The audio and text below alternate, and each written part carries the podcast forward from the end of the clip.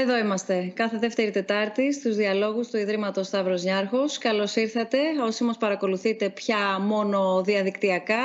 Ε, ναι, έχουμε μάλλον κάπως προσαρμοστεί. Ε, έχουμε νομίζω φανεί ευέλικτοι σε αυτές τις συναντήσεις μας και σε αυτές τις συζητήσεις μας αλλά τίθεται πάντα σε κάθε μας θέμα το οποίο συζητάμε το ερώτημα κατά πόσο θα πρέπει να το πάρουμε ως δεδομένο αυτή τη νέα συνθήκη δηλαδή που έχει, έχει επιφέρει η, η πανδημία ή αν θα πρέπει να μην ξεχάσουμε τα κριτήρια και τις συνθήκες κάτω από τις οποίες θα αποφασίζουμε πώς θα συναντιόμαστε. Πάντως σίγουρα θα συζητάμε. Θα συζητάμε όπως κάνουμε εδώ και πάρα πάρα πάρα πολύ καιρό πια, όλοι μαζί, στο πλαίσιο των διαλόγων, ξαναλέω, του Ιδρύματος Σταύρος Νιάρχος. Είναι η 31η διάλογη, η, η σημερινή, σε διαδικτυακό περιβάλλον, το τέταρτο live webcast που συναντιόμαστε δύο φορές πλέον το μήνα. Βλέπετε μαζί μου και θέλω να τους καλωσορίσω το Φίβο Δελιβοριά και τον πρόδρομο Τσινικόρη. Ευχαριστούμε πάρα πολύ που είστε σήμερα εδώ μαζί μας. Ο Φίβος Δελιβοριάς, τραγουδοποιός και πρόεδρος όμως του Διοικητικού Συμβουλίου της ΕΔΕΜ. Είναι η Ένωση Δικαιούχων Έργων Μουσικής. Νομίζω ότι χτυπάει πάρα πάρα πάρα πολλά καμπανάκια όλη αυτή η ιστορία. Είναι πάρα πολύ γνωστή, είναι όμως και πάρα πολύ τραυματισμένη και είναι ένα από τα θέματα της σημερινής μας συζήτησης. Ο πρόδρομος Τσινικόρης, σκηνοθέτης, δραματουργός, για να ανοίξουμε το θέμα της σημερινής μας συζήτησης. Πάντα όμως μαζί με τη δική σας συμμετοχή, όλων όσοι και όσες μας παρακολουθείτε είτε από το site μας dialogues.snf.org είτε από το facebook του Ιδρύματος Σταύρος Νιάρχος SNF. Είναι το account. Οι τρόποι επικοινωνίας είναι πάρα πολλοί. Διαλέγετε ό,τι θέλετε, ό,τι σας εξυπηρετεί και σας βολεύει περισσότερο και μας στέλνετε τα δικά σας ερωτήματα, μας στέλνετε τις δικές σας τοποθετήσεις, τις δικές σας παρατηρήσεις, τις δικές σας σημειώσεις, τις δικές σας παρεμβάσεις, έτσι όπως κάνουμε κάθε φορά και ανοίγουμε όλοι μαζί αυτόν τον διάλογο. Μπορείτε να βρείτε και στην πλατφόρμα μας βέβαια το αντίστοιχο πεδίο για τα μηνύματά σας snf.org slash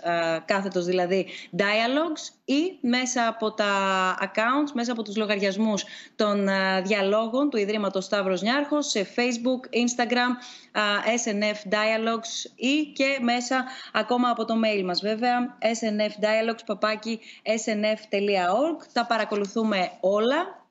Δεν είμαστε μόνο εμείς, είναι μια ολόκληρη ομάδα που παρακολουθεί το κάθε τι και είμαστε εδώ συνδεδεμένοι, συντονισμένοι με τις αποστάσεις αλλά χωρίς αυτές να μας απομακρύνουν προκειμένου να μην συνεχίσουμε να προβληματιζόμαστε γύρω από όλα εκείνα τα οποία συμβαίνουν. Πριν ανοίξουμε τη συζήτησή μας, πριν πω εγώ περισσότερα γιατί έχουμε πάρα πολλούς ανθρώπους σήμερα που με το δικό τους τρόπο στέλνουν το δικό τους μήνυμα για το σημερινό θέμα συζήτησης που μόνο σημερινό δεν είναι και μόνο τωρινό δεν είναι. Θα ήθελα να δούμε και να παρακολουθήσουμε όλοι μαζί ένα βίντεο και να επιστρέψουμε σε πολύ λίγα λεπτά.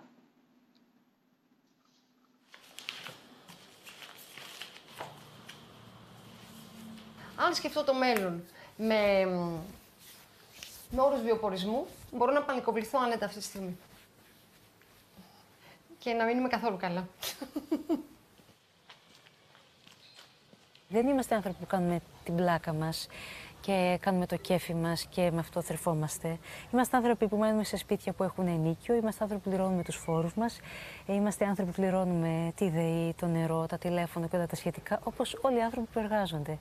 Επομένως, θα έπρεπε να έχουμε μία αντίστοιχη αντιμετώπιση.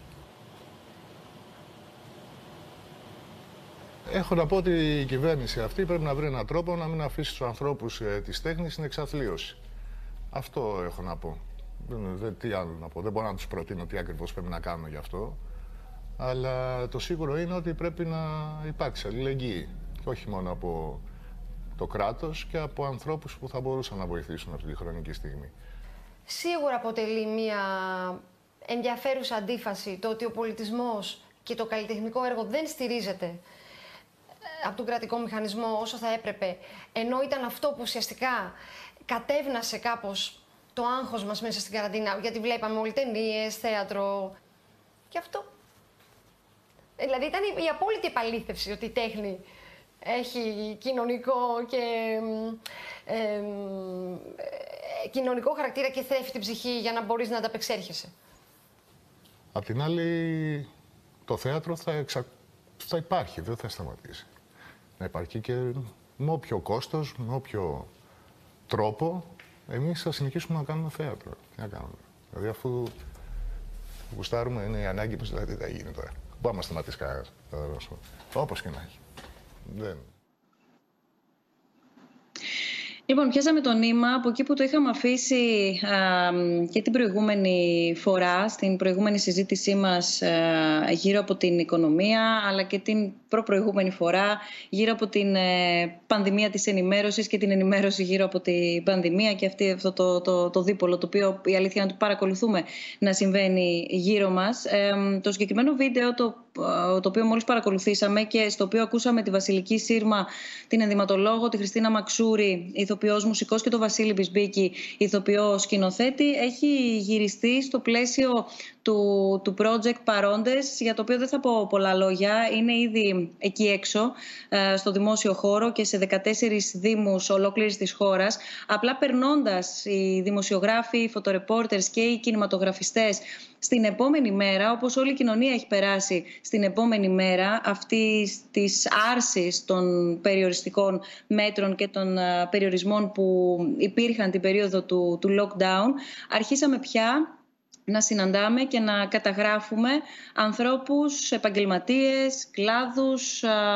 Ο τουρισμός, για παράδειγμα, πολύ μεγάλο θέμα συζήτησης, το οποίο θα είναι και το επόμενο θέμα που θα συζητήσουμε την επόμενη φορά, όπου εδώ πέρα υπάρχει πάρα πολλοί κόσμος ο οποίος προβληματίζεται αγωνιά με βάση τα όσα βλέπει τώρα και κυρίως εκείνα τα οποία έρχονται την επόμενη μέρα, η οποία δεν είναι πολύ μακριά στο πλαίσιο λοιπόν αυτής της καταγραφής, ένα κομμάτι των παρόντων καταγράφει και ε, κάποιους επαγγελματίες από το χώρο των τεχνών και το χώρο του πολιτισμού. Μπαίνω λοιπόν κατευθείαν στην ε, συζήτηση με τον Φίβο και τον Πρόδρομο. Αν μου επιτρέπετε τον Ενικό παίρνω το θάρρος, μιας και ούτως ή άλλως μιλάμε στον Ενικό. Οπότε, αν μου το επιτρέπετε και δημοσίως να κάνουμε τη συζήτησή μας στον Ενικό, θα είναι, θα είναι χαρά μου. Πάντα με την ευγένεια να είναι αμοιβαία. Χάσαμε το φίβο, τη σύνδεση του φίβου, αλλά θα κοιτάξουμε να την αποκαταστήσουμε, ελπίζω. Ε, έχουμε μάθει να ε, στηριζόμαστε στο διαδίκτυο. Είναι, είναι τα πάντα το διαδίκτυο. Το διαδίκτυο όμως μας προσέφερε και πάρα πολλές ώρες τέχνης και καλλιτεχνικού περιεχομένου ε, όλο αυτό το διάστημα. Ακούσαμε και τη Βασιλική Σύρμα να το λέει. Όλο αυτό το διάστημα που μείναμε κλεισμένοι στο σπίτι, άλλοι μόνοι τους, άλλοι με τις οικογένειές τους, άλλοι λίγο πιο δύσκολα, άλλοι λίγο πιο εύκολα, άλλοι λίγο πιο ανάλαφρα, άλλοι όχι και τόσο πολύ, αλλά η τέχνη ήταν εκεί. Το πρώτο μου ερώτημα προς τους δύο, Πρόδρομε και Φίβο, είναι πού ακριβώς εντοπίζεται το πρόβλημα και άρα προκύπτει η ανάγκη για τη σημερινή συζήτηση και τη σημερινή μας συνάντηση με βάση και αυτό τον τίτλο τον οποίο φέρει η σημερινή μας, ο σημερινός μας διάλογος «Τέχνη σε lockdown». Θέλεις να μιλήσεις εσύ πρόδρομο, θέλεις να μιλήσω εγώ, δεν, δεν ξέρω. ε, ναι, θα ήθελα να ε. μιλήσω. λοιπόν, νομίζω ότι το, το πρόβλημα το ένα πρώτο πρόβλημα που προκύπτει και από τα βίντεο που είδαμε ε, το έθιξε πολύ ωραία η Χριστίνα Εμαξούρη ότι και εμείς οι καλλιτέχνες είμαστε άνθρωποι όπως, όπως όλοι. Υπάρχει μια πρωτόγονη, ένα πρωτόγονο ένστικτο ε, στον κάθε άνθρωπο που όταν, από, από μικρή όταν πηγαίναμε στο σχολείο άμα ήσουν λίγο παλιάτσος ή λίγο ονειροπόλος ή λίγο ξέρω εγώ ε, είχες μια ειδική δεξιότητα που σε έκανε λίγο διαφορετικό από τους άλλους σε σχέση με το... Με, οπότε έκλεινες προς το καλλιτεχνικό. Ήταν κάπως σαν να μην... Αυτή σου, ε, το, το μισό σου πόδι ήταν έξω από τη ζωή, σαν να μην μπορούσες να, να σε πάρει όλα στα σοβαρά ότι μπορείς να ανήκεις στη ζωή. Και όμως όλος ο καλλιτεχνικός κόσμος είναι ένας κόσμος επαγγελματιών, ένας κόσμος ο οποίος ως πολίτης είναι απολύτως ενεργός όπως όλοι οι υπόλοιποι πολίτες και έτυχε με την πανδημία το ζήτημα αυτό να τεθεί πάλι από την αρχή. Δηλαδή, ε, δεδομένου ότι στην αρχή, όταν αρχίσαμε όλοι, όπως είπε πολύ σωστά η Βασιλική Σύρμα, να σκεφτόμαστε το μέλλον μας επαγγελματικά και οικονομικά, ρίξαμε μαύρο στο κεφάλι μας, δηλαδή ε, φοβηθήκαμε πάρα πολύ και όσο βλέπαμε ότι από τα πρώτα μέτρα απουσιάζαμε λίγο πολύ, ε, έπρεπε οπωσδήποτε να επαναδιατυπώσουμε αυτό το απλό πράγμα. Ότι ακόμα και εμείς οι, οι, οι κλόουνοι, οι, οι άνθρωποι που, που το ένα τους πόδι είναι στην πραγματικότητα και το άλλο στη φαντασία, είμαστε επαγγελματίες και πρέπει να προστατευτούμε. Αυτό είναι το πρώτο πράγμα το οποίο ε, έτσι και όλα τα βίντεο, το βίντεο που είδαμε όλοι, όλοι όσοι μίλησαν γύρισε γύρω από αυτό, είναι το πρώτο πράγμα το οποίο έφερε η πανδημία σαν συνείδηση και σε εμάς τους ίδιους, αλλά και στο, στο κράτος ή στα ιδρύματα, σε όλους τους ανθρώπους που είναι γύρω από την τέχνη, για να επαναδιαπραγματευτούμε το, τους ρόλους μας.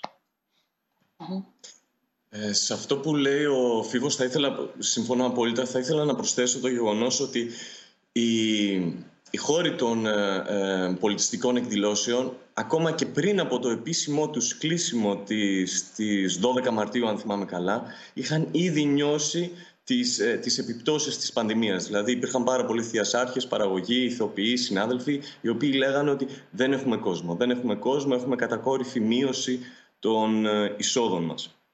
Ε, οπότε οι, ε, οι χώροι αυτοί ήταν οι πρώτοι που κλείσανε και ουσιαστικά αυτή τη στιγμή είναι αυτοί οι τελευταίοι οι οποίοι πρόκειται να ανοίξουν. Και αυτή τη στιγμή δεν υπάρχει και, κανένα...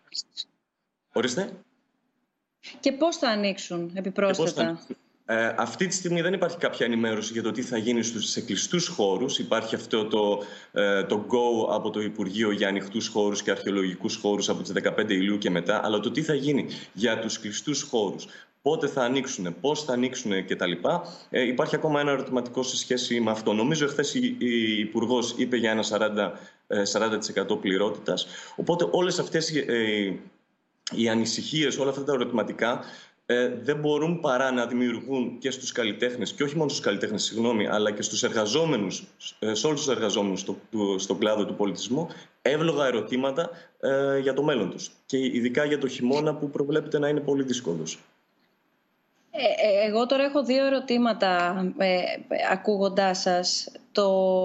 Είναι, είναι εντελώς διαφορετικά μεταξύ τους. Το ένα έχει να κάνει με το πώς γίνεται να χρειάζεται όσο πρωτοφανής και αν είναι η κρίση, όσο πρωτόγνωρη και αν είναι και προφανώς ε, όλοι μας, ο καθένας το δικό του πόστο, ε, φαντάζομαι ότι την αντιμετωπίζει για πρώτη φορά και με τελείως διαφορετικές ευθύνες, με τελείως διαφορετική τεχνογνωσία και σίγουρα με τελείως διαφορετικά εργαλεία στα χέρια του.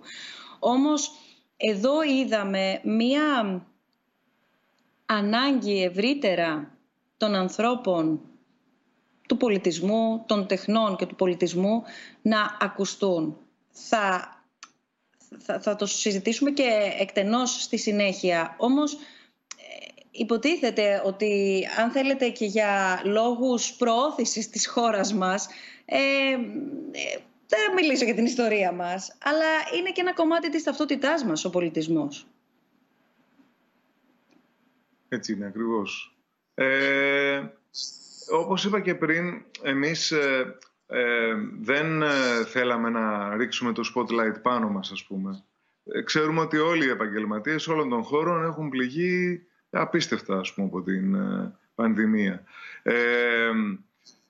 Ωστόσο, απουσιάζαμε κάπως από το γενικό σχεδιασμό. Αυτό ήταν που έφερε τον πανικό και την διάθεση να σηκωθούμε και να μιλήσουμε, να, να καταδείξουμε τους ρόλους μας. Γιατί πίσω από ε, τον κάθε ένα καλλιτέχνη που γνωρίζεται, ας πούμε, ή γνωρίζει ο πολλής κόσμος, υπάρχει ένας ολόκληρος ε, στρατός εργαζομένων που δεν είναι υπερβολική, δεν είναι ας πούμε αυτό που λέμε ε, παρασιτική για την τέχνη. Είναι άνθρωποι οι οποίοι είναι εξίσου σημαντικοί με τον λεγόμενο frontman.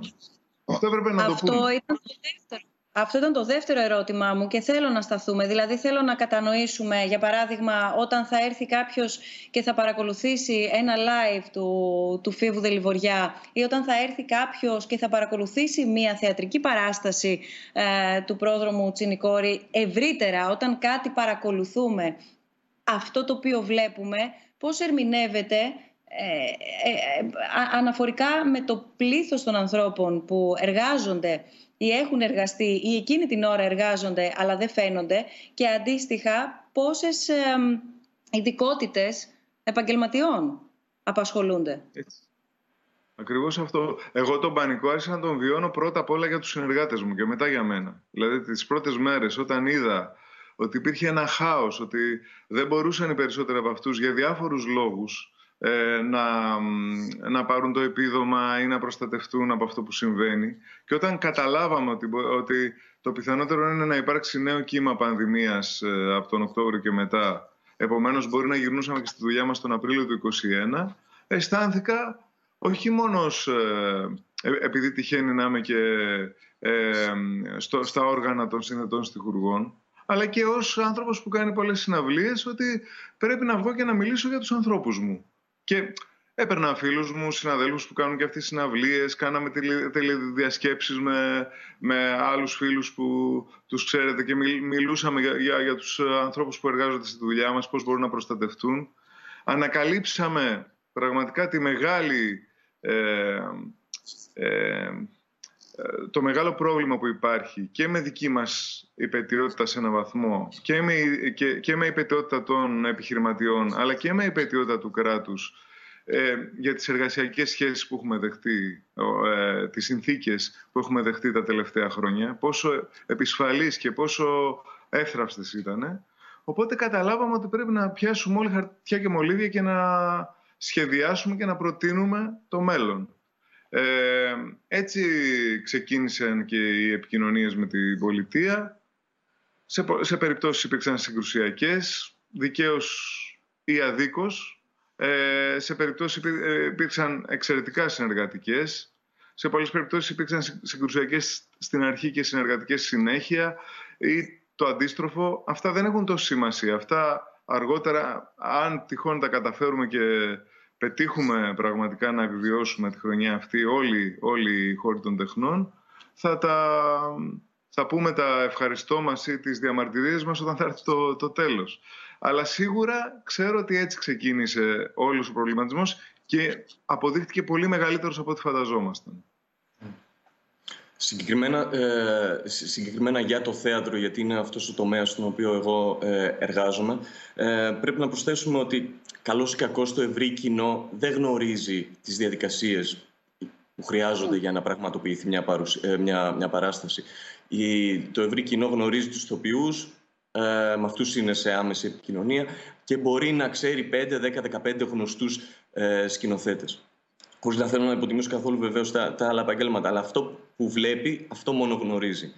Ε, τους, ε, αλλά αυτό που διακυβεύεται αυτή τη στιγμή δεν είναι μόνο ε, με το, με το κλείσιμο των χώρων ή με, πολλά ερωτηματικά σε σχέση με το πώς θα ξανανοίξουν οι χώροι. Δεν είναι μόνο το αντικείμενο των καλλιτεχνών, δηλαδή των ηθοποιών και των, ε, και των σκηνοθετών, αλλά ε, ε, πάρα πολλών άλλων επαγγελμάτων, τεχνικών, φωτιστών, ηλεκτρικ, ε, ε, ηλεκτρολόγων, ε, ταξιθέτες, άνθρωποι που είναι υπεύθυνοι για να καθαρίσουν το θέατρο. Ταξιθέτες, ταξιθέτριες, τα ταμεία, πώς λειτουργούν επίσης. Δηλαδή, τα, αν, αν αναλογιστούμε... Αλλά ακόμα και, ακόμα, ακόμα και δημοσιογράφοι του πολιτιστικού. Δημοσιογράφοι του πολιτιστικού τι αντικείμενο εργασίας θα έχουν αν δεν έχουν κάτι για, να, για το οποίο θα γράψουν; Ναι, ήδη δεν έχουν. Αυτό τώρα δημοσιογραφικά το, το γνωρίζω συναδελφικά. Πέρα από το κοινό το οποίο βλέπει με πολύ μεγάλη δυσκολία και ακούει κάτι να προέρχεται ως είδηση εννοώ και να αφορά μια παραγωγή από το χώρο των, ε, των τεχνών, οι συνάδελφοι του, του πολιτιστικού ρεπορτάζ έχουν βρεθεί χωρίς αντικείμενο και εκείνοι ήδη από το Μάρτιο. Και εγώ ελπίζω το... να μην έχουν βρεθεί εκτός, εκτός εργασίας. Δηλαδή και αυτή είναι ένας σημαντικός ε, κρίκος και της δουλειάς μας. Δηλαδή η σχέση που έχουν οι δημιουργοί με τους κριτικούς ή, ή τους δημοσιογράφους είναι μια επικοδομητική σχέση.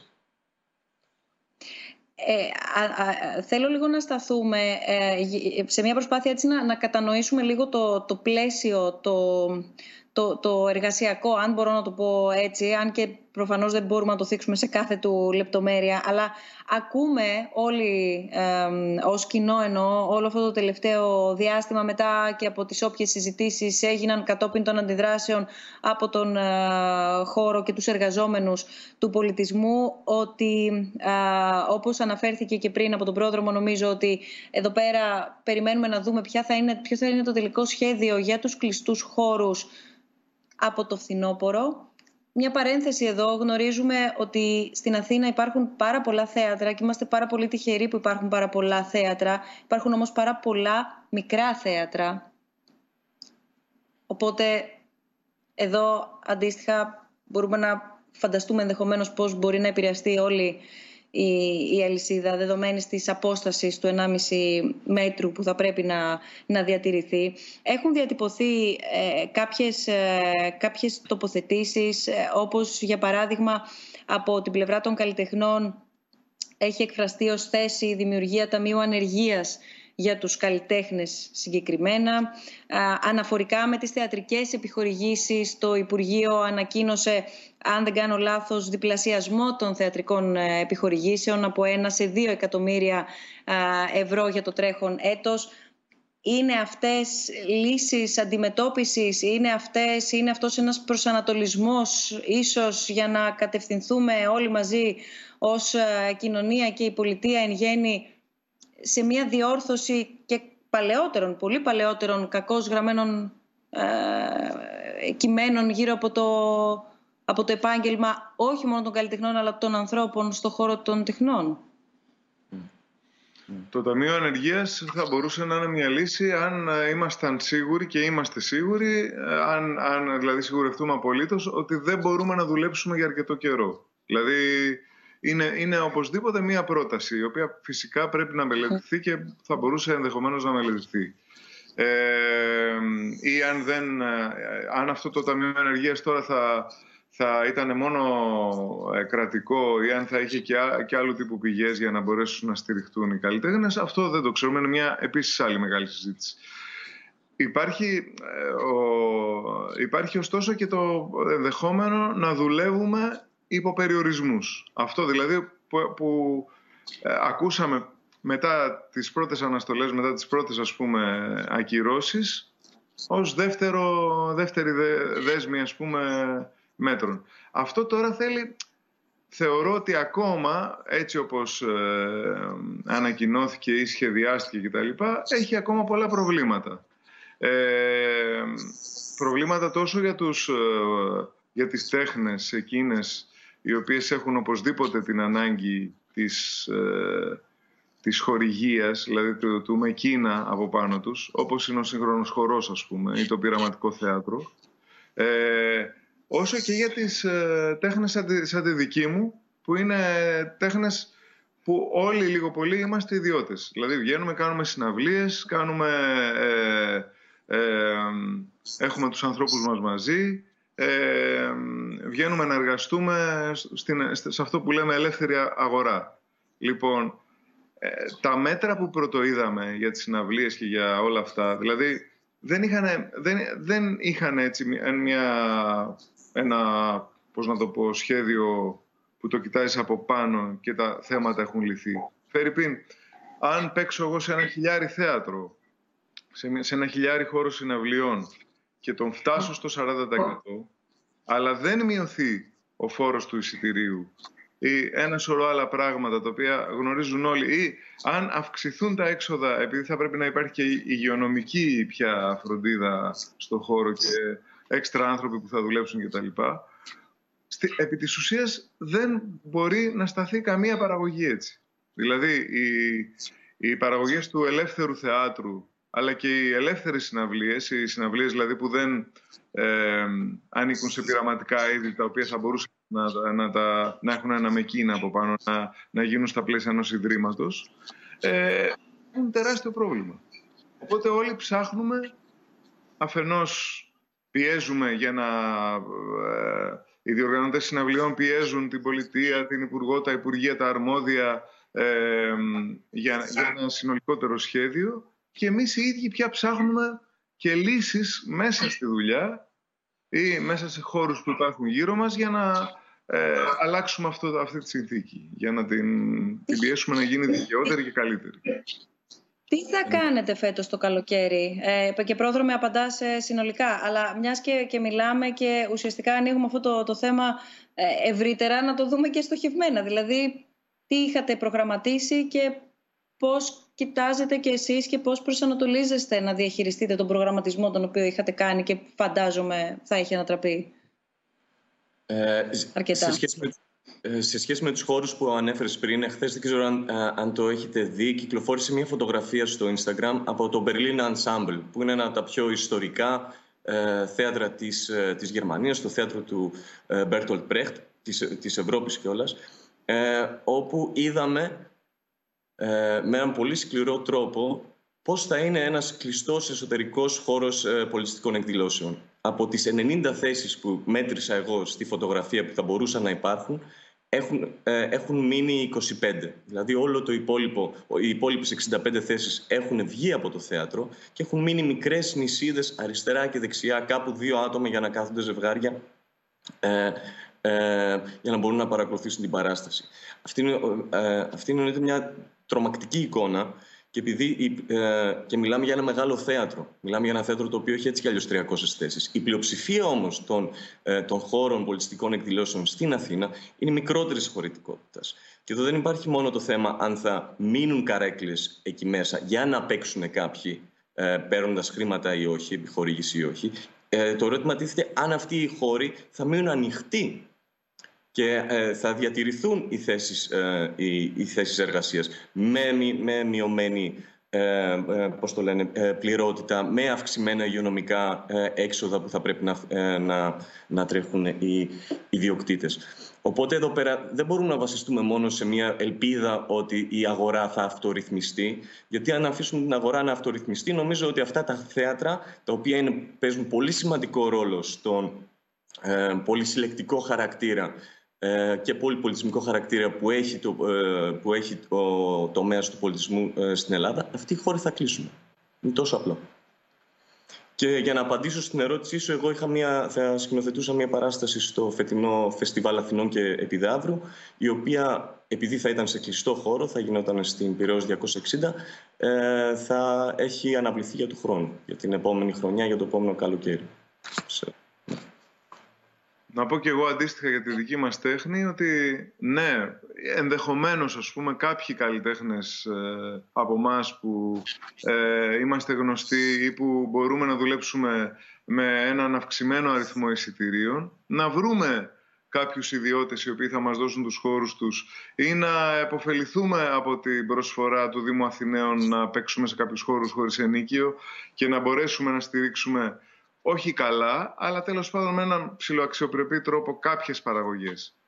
Ε, εγώ όμως ανησυχώ πάρα πολύ και για τους νεότερους καλλιτέχνες, για όλο αυτό το, το κύμα ανθρώπων, οι οποίοι δουλεύουν, ε, κάνουν μια συναυλία στο τόσο με 250 ανθρώπους, οι οποίοι όμως αυτοί οι 250 άνθρωποι είναι πολύ καθοριστικοί για το μέλλον της τέχνης μας. Είναι ένα ζωντανό κοινό, είναι νέοι άνθρωποι οι οποίοι θέλουν να στηρίξουν ένα νέο παιδί που πρωτοβγαίνει, ας πούμε. Και το παιδί αυτό παίζει σε χώρους διάσπαρτους μέσα στην Αθήνα από, την, από τον κήπο του νομισματικού μουσείου ας πούμε ή, με, ή ξέρω εγώ μικρά μπαρ, μικρά, μικρούς υπαίθριους χώρους αυτό το παιδί δεν θα μπορεί να δουλέψει πολύ απλά. Δηλαδή δεν θα μπορεί να, να, να στηρίξει αυτόνομα την παραγωγή του ή θα καπελώνεται από έναν μεγαλύτερο ας πούμε που θα, το, θα τον παίρνει ξέρω εγώ, με τους δικούς του όρους στη δουλειά ή θα, ή θα εξαφανιστεί. Και δεδομένου ότι το περνάμε αυτό το πράγμα 10 χρόνια και μετά την 20 χρόνια θα έλεγα, μετά την κρίση της δισκογραφίας, που οι νέοι δεν μπορούν να κάνουν παραγωγές που να ε, αγοράζονται επομένως και να χρηματοδοτούνται, ε, τώρα γίνεται και στις συναυλίες αυτό. Η μόνη πηγή των νέων μουσικών εξαφανίζεται. Είναι πολύ άδικο. Ε, θέλω να πω ότι προσπαθήσαμε να ανοίξουμε αυτή τη συζήτηση ως ε, διάλογο και ως πρωτοβουλία με δύο ανθρώπους, εσάς, δύο μιλητές, που θα μπορέσουμε να πιάσουμε προφανώς όχι όλους τους κλάδους και όχι όλα τα είδη, γιατί ο πολιτισμός και ειδικά οι τέχνες έτσι όπως με πολύ μεγάλη δυσκολία. Είναι πολύ μεγάλη αλήθεια αυτή και προ-μνημονίων αλήθεια. δύσκολα προχωρούν και καταφέρουν να ανθίσουν στην Ελλάδα, άλλα είδη τέχνης περισσότερο, άλλα είδη τέχνης λιγότερο. Βλέπουμε πώς έρχεται η έννοια του, του χώρου, ε, προφανώς μετά την έννοια της συνύπαρξης και με τι απόσταση και με τι συνθήκες και αν αυτό επηρεάζει την τέχνη, όχι μόνο τους καλλιτέχνες, αν επηρεάζει και το ίδιο το έργο, αυτό καθεαυτό πια και που οδηγείται συνολικότερα ταυτότητα του πολιτισμού σε μια νέα εποχή σίγουρα.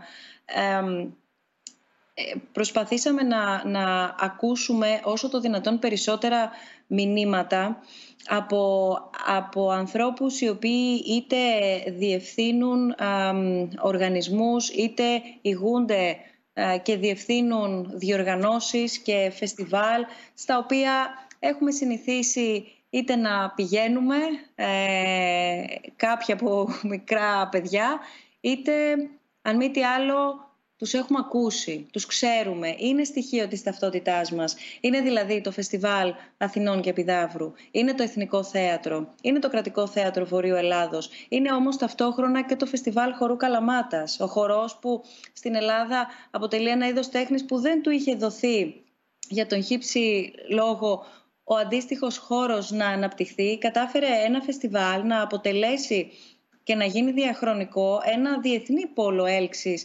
στο συγκεκριμένο είδος τέχνης. Είναι τα μουσικά φεστιβάλ.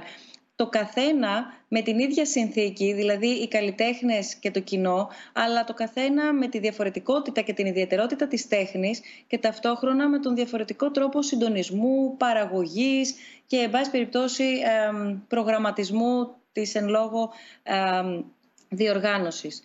Τα λέω όλα αυτά γιατί θα παρακολουθήσουμε ένα βίντεο όπου ζητήσαμε από ανθρώπους που εκπροσωπούν και ηγούνται τέτοιων πρωτοβουλειών ή φορέων, κρατικών φορέων ή φεστιβάλ μουσικών να μας, ε, να μας στείλουν κάποιες απαντήσεις, να απαντήσουν μάλλον το πιο σωστά σε κάποιες ερωτήσεις, όπως για παράδειγμα το πρώτο βίντεο που θα δούμε, στο ποιες είναι οι άμεσες επιπτώσεις. Πρώτα απ' όλα σε ανθρώπινο δυναμικό, ακριβώς γιατί για ό,τι είδος τέχνης και αν μιλάμε, μιλάμε για μια γκάμα επαγγελματιών, ε, ειδικοτήτων και ανθρώπων που δουλεύουν προκειμένου να υλοποιηθούν όλες αυτές οι παραγωγές, είτε βεβαίως και σε οικονομικό επίπεδο. Επανέρχομαι λοιπόν σε αυτό που έλεγα πριν, ότι υπάρχουν ήδη πολλές ταχύτητες και καλό είναι να υπάρχουν πολλές ταχύτητες γιατί υπάρχει και μια ποικιλία. Όμως προσπαθήσαμε να κινηθούμε όχι στους πολύ μεγάλους χώρους. Ξέρουμε πάρα πολύ καλά ότι ένας πάρα πολύ μεγάλος χώρος πολιτισμού μεταξύ άλλων και δημόσιος συνάμα χώρος είναι το Κέντρο Πολιτισμού Ίδρυμα Σταύρος Νιάρχος. Ένα άλλο πολύ μεγάλο, ένας άλλος πολύ μεγάλος φορέας πολιτισμού είναι η στέγη γραμμάτων και τεχνών του Ιδρύματος Ωνάση. Ένας όμως ακόμα κόσμος είναι τα διπεθέ, τα οποία είναι και πολλά στην Ελλάδα. Και οι ηθοποιοί και οι σκηνοθέτες αντίστοιχα και η παραγωγή και η τεχνική είναι επίσης πολλοί. Και έχουμε πολλούς μεγάλους Δήμους στην Ελλάδα που έχουν το δικό τους ΔΠΘ και είναι πάρα πολύ πονεμένη επίσης, αλλά και αυθεντική η πορεία και η ιστορία των, των ΔΠΘ και των παραγωγών που διαχρονικά έκαναν. Θέλω να πω λοιπόν ότι ε, προφανώς δεν έχουμε καταφέρει να χωρέσουμε όλες τις απόψεις σε αυτή μας εδώ τη, τη συζήτηση. Προσπαθήσαμε να κινηθούμε, για παράδειγμα, ένας πολύ μεγάλος... Ε, ε, οργανισμός που έχει και με τη μετακόμισή του, ε, αν θέλετε, από την Ακαδημία στο Κέντρο Πολιτισμού, φέρει και νέο κοινό ε, στο χώρο του, είναι η Εθνική Λυρική Σκηνή. Με, με, με, το, με το ιδιαίτερα κλασικό της ρεπερτόριο, αλλά και τον εξωστρεφή ταυτόχρονα προσανατολισμό που έχει όλοι περνάνε δύσκολα και όλοι προφανώς είναι τέχνη και πολιτισμός. Τα μουσεία επίσης είναι μια άλλη κατηγορία από μόνη της, ολόκληρη. Εδώ πέρα λοιπόν προσπαθήσαμε να, να, να κινηθούμε στις, ε, στα, στις πρώτες γραμμές αν θέλετε και αν μου επιτρέπετε αυτή η, η έκφραση γιατί στόχευση είναι να καταλάβουμε όλοι μας για ποιο λόγο μας αφορά η πορεία της τέχνης και εν γέννη του πολιτισμού μας είτε με βάση τα σημερινά προβλήματα είτε με όλα όσα θίγεται και ξεσκεπάστηκαν και αναφέρομαι στα ζητήματα που προϋπήρχαν δηλαδή, τα, τα, τα ζητήματα του παρελθόντος για να καταλάβουμε και όλοι μας ο καθένας από το δικό του ε, μετερίζει, αν μπορώ να το πω έτσι, και από τη δική του θέση, για ποιο λόγο είμαστε υπεύθυνοι και συνυπεύθυνοι, γιατί είναι ολονών μας ταυτότητα ο πολιτισμός και οι τέχνες. Ο πολιτισμός μας και οι τέχνες μας. Θέλω να παρακολουθήσουμε το πρώτο, το πρώτο βίντεο και να επιστρέψουμε αμέσως μετά στη συζήτησή μας για να μπορέσουμε να δούμε ουσιαστικά ε, τι ξεσκέπασε. Γιατί ε, το λέγαμε και στην προηγούμενη συζήτηση για την οικονομία και είχε αναφερθεί από τους ομιλητές ότι και οικονομικά, αν δει κανείς τις επιπτώσεις, τις πρώτες επιπτώσεις, πρώτες ενδείξεις των επιπτώσεων μάλλον της πανδημίας, θα δει ότι ουσιαστικά ξεγυμνώνεται ένα ήδη υπάρχον αδύναμο οικονομικό σύστημα με οικονομικά προβλήματα και κοινωνικές βαθιά ριζωμένες σοβαρές επιπτώσεις. Κάτι αντίστοιχο σαν μοντέλο ενώ φαίνεται να υπάρχει και στην τέχνη. Δεν είναι μόνο τωρινά τα προβλήματα, κάτι ήρθε και ξεσκεπάστηκε πολύ βαθύτερο. Να δούμε το πρώτο βίντεο όμως στο οποίο μας απαντούν όλοι αυτοί οι εκπρόσωποι οργανισμών και φορέων και επιστρέφουμε στη συζήτησή μας.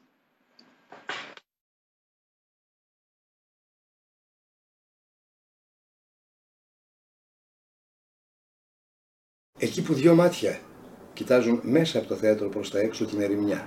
Είναι τα δικά μου, είναι πιθανόν και τους security. Διότι είμαστε άδειοι.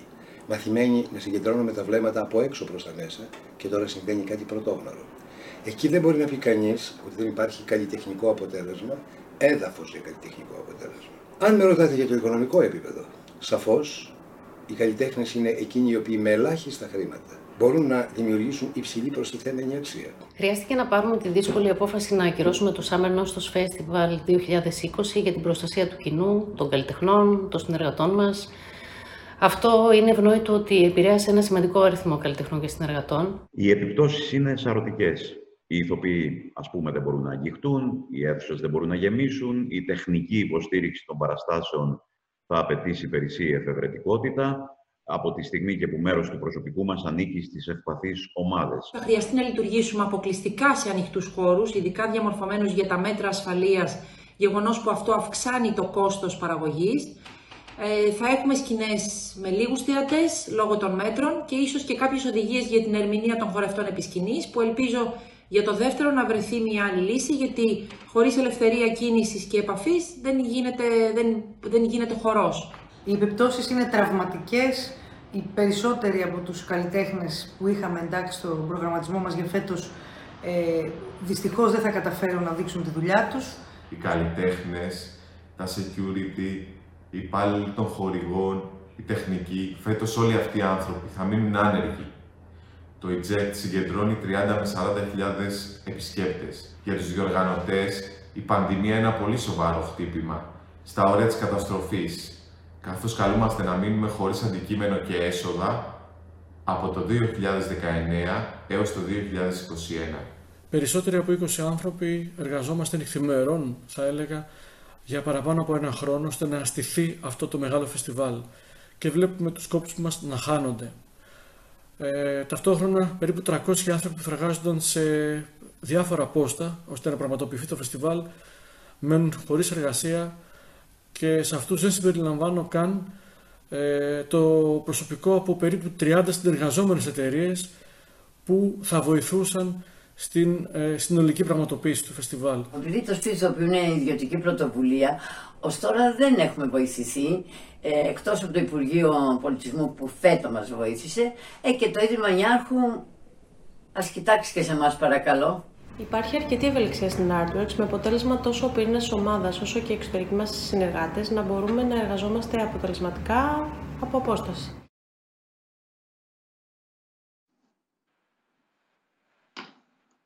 Όπως έλεγα και πριν, ε, εδώ ακούσαμε ε, ανθρώπους που εκπροσωπούν, που ε, υπηρετούν διαφορετικά είδη τέχνης, διαφορετικού προφίλ οργανισμούς αν θέλετε, ε, φεστιβάλ τα οποία έχουμε συνηθίσει να πηγαίνουμε και ειδικά φέτος περιμέναμε και πολύ το, το φετινό συναυλιακό καλοκαίρι, το Φεστιβάλ Αθηνών Επιδαύρου, το οποίο θα είναι τελείως διαφορετικό.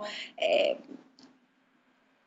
όλο αυτό έχουμε καταλάβει νομίζω ότι έχει αλλάξει. Απλά περιμένουμε να δούμε πώς θα διαμορφωθεί και βέβαια όπως περιγράψατε και νωρίτερα τι αυτό θα σημαίνει για όλον αυτόν τον, τον, τον, κλάδο και όλους αυτούς τους, τους εργαζόμενους. Να έρθουμε όμως λίγο στο, στο κεντρικό κομμάτι που έχει να κάνει με το τι είδους προβλήματα ξεσκέπασε όλη αυτή η ιστορία ευρύτερα στο χώρο των τεχνών και στο χώρο του, του πολιτισμού. Για παράδειγμα, υπόθηκε πριν το καθεστώς που κάποιοι καλλιτέχνες δούλευαν ήδη, δηλαδή πριν μπούμε σε αυτό που λέμε επίσημο lockdown, ήδη είχαν ξεκινήσει κάποια προβλήματα στις παραγωγές. Είναι πάγιο όμως θέμα, ακούγεται ε, από πολλούς ηθοποιούς, για παράδειγμα, το να κάνουν πρόβες και να μην πληρώνονται. Το θέμα της μαύρης εργασίας συνολικά, το έθιξε και η Υπουργός Πολιτισμού. Το θέμα των πνευματικών δικαιωμάτων, το οποίο θίγεται εδώ και πολλά χρόνια και πνίγεται εδώ και πολλά χρόνια ταυτόχρονα. Θέλετε λίγο να, να το χαρτογραφήσουμε λίγο, το, να χαρτογραφήσουμε το, τον πυρήνα; Εγώ θα μπορούσα να σας μιλήσω καλά για όλα όσα είπατε έχω την άποψή μου και για τις επισφαλείς συνδίκες εργασίας που είναι επιτέλους μια ευκαιρία να το λύσουμε το θέμα αυτό ε, της μαύρης εργασίας. Δηλαδή πρέπει να, να ασφαλιστούμε κατά, κατά τέτοιο τρόπο όλοι όσοι εργαζόμαστε στο θέαμα ακρόαμα που αυτά τα πράγματα να τελειώσουν. Ε, ένα μεγάλο ζήτημα που θίξατε και που κάπως είμαι και υποχρεωμένος να μιλήσω γι' αυτό, διότι είμαι ο, ο πρόεδρος του Διοικητικού Συμβουλίου της ε, νεοσύστατης ΕΔΕΜ. Ε, να, ε, όπως σας έλεγα για τη δισκογραφία που είχε τόσο μεγάλο πρόβλημα γιατί δεν αγοράζονται πια οι δίσκοι και τους ακούνε όλοι δωρεάν ή τους κατεβάζουν ή τους... Ε, λοιπόν, ένα πολύ μεγάλο πρόβλημα λοιπόν ήταν και η λεγόμενη ΑΕΠ. Έχουν όλοι ε, γνώση της ιστορίας των μεγάλων σκανδάλων. Αν ήταν μια εταιρεία που καταχρηστικά κατά κάποιο τρόπο σε σχέση με αυτό το οποίο συμβαίνει σε όλο τον κόσμο ε, ήταν ανώνυμος εταιρεία. Συνήθως όλο τον κόσμο είναι οργανισμοί συλλογικής διαχείρισης, δηλαδή οι καλλιτέχνες είναι συνεταιριστές, δίνουν σε τεχνοκράτες τη δουλειά και οι ίδιοι ε, ασχολούνται με το έργο τους.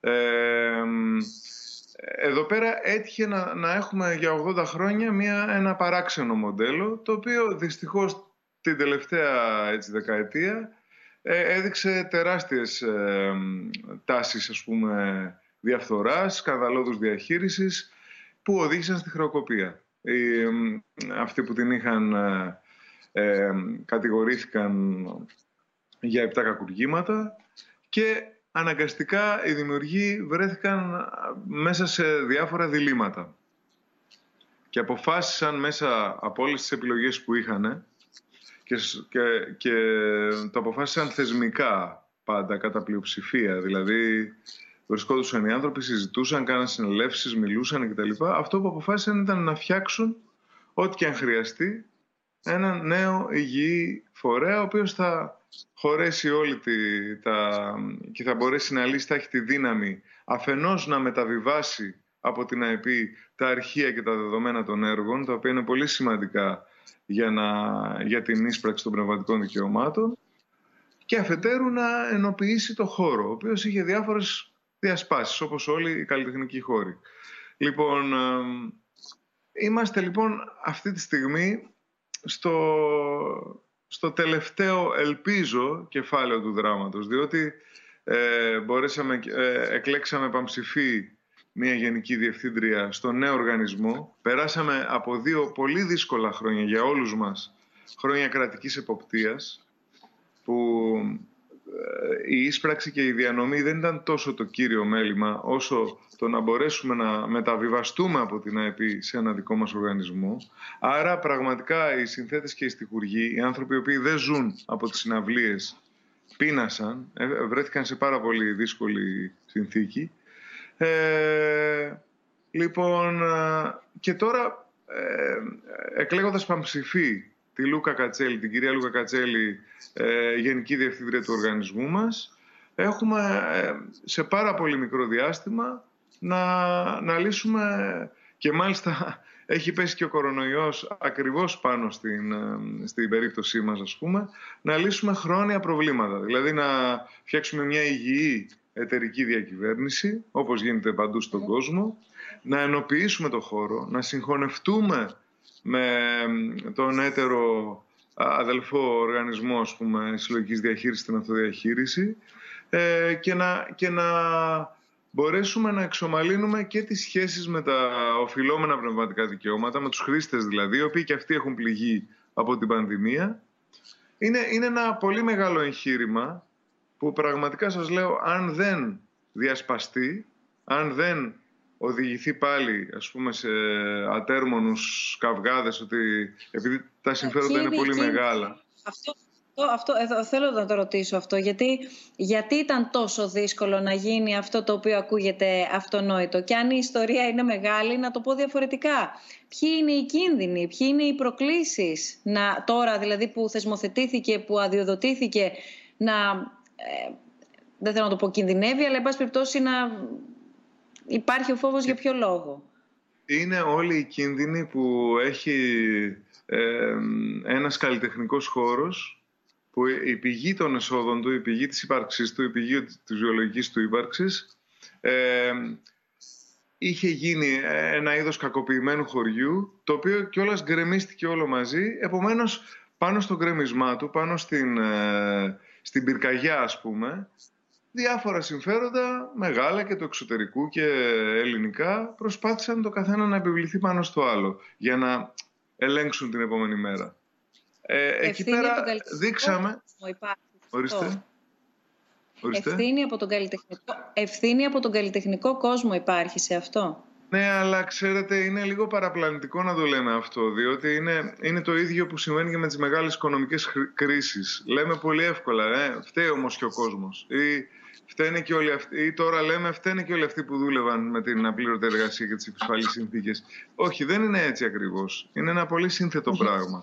Ο καλλιτεχνικός κόσμος δεν ήξερε ακριβώς πώς λειτουργούσε το σύστημα των πνευματικών δικαιωμάτων ε, δεν ήξερε ποιοι συγκρούονταν από πίσω από όλο αυτό. Οπότε μέχρι να το μάθουμε τσακωνόμασταν μεταξύ μας, όπως γίνεται σε όλους τους χώρους, πόσο μάλλον στον καλλιτεχνικό που ε, το, το εγώ είναι και μια άμυνα. Είναι μια χαριτωμένη μας πλευρά, αν θέλετε, ας πούμε, η οποία δεν είναι πάντα τόσο χαριτωμένη.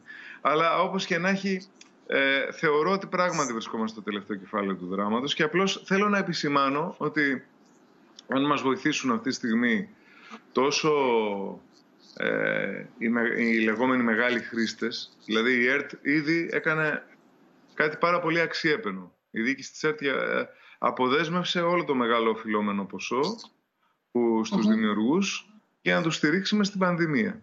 Αν, μας αν, αν στηριχτούμε και από τα ιδρύματα αλλά και από την κυβέρνηση, έχουμε ήδη προτείνει και συζητάμε πολύ σοβαρά αυτή τη στιγμή με την κυβέρνηση για, τη, για, την, ε, για ενός είδους ενίσχυση σε όλους τους οργανισμούς συλλογικής διαχείρισης, όχι μόνο της μουσικής.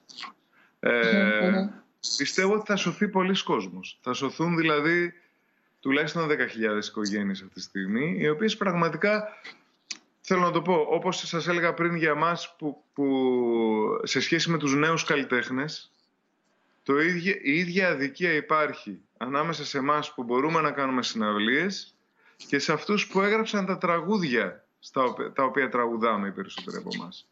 Εγώ τυχαίνει να γράφω τα δικά μου τραγούδια. Αλλά κάνω και κάποιες διασκευές συναδέλφων. Ε, άλλοι, οι περισσότεροι όμως τραγουδιστές τραγουδάν τραγούδια άλλων. Οι άνθρωποι αυτοί, yeah. Ναι. επίσης, μίες που παίζονται καθημερινά οι σύριαλ στην τηλεόραση, είναι γεμάτα με μουσικές και, και τραγούδια συνδετών και στιχουργών.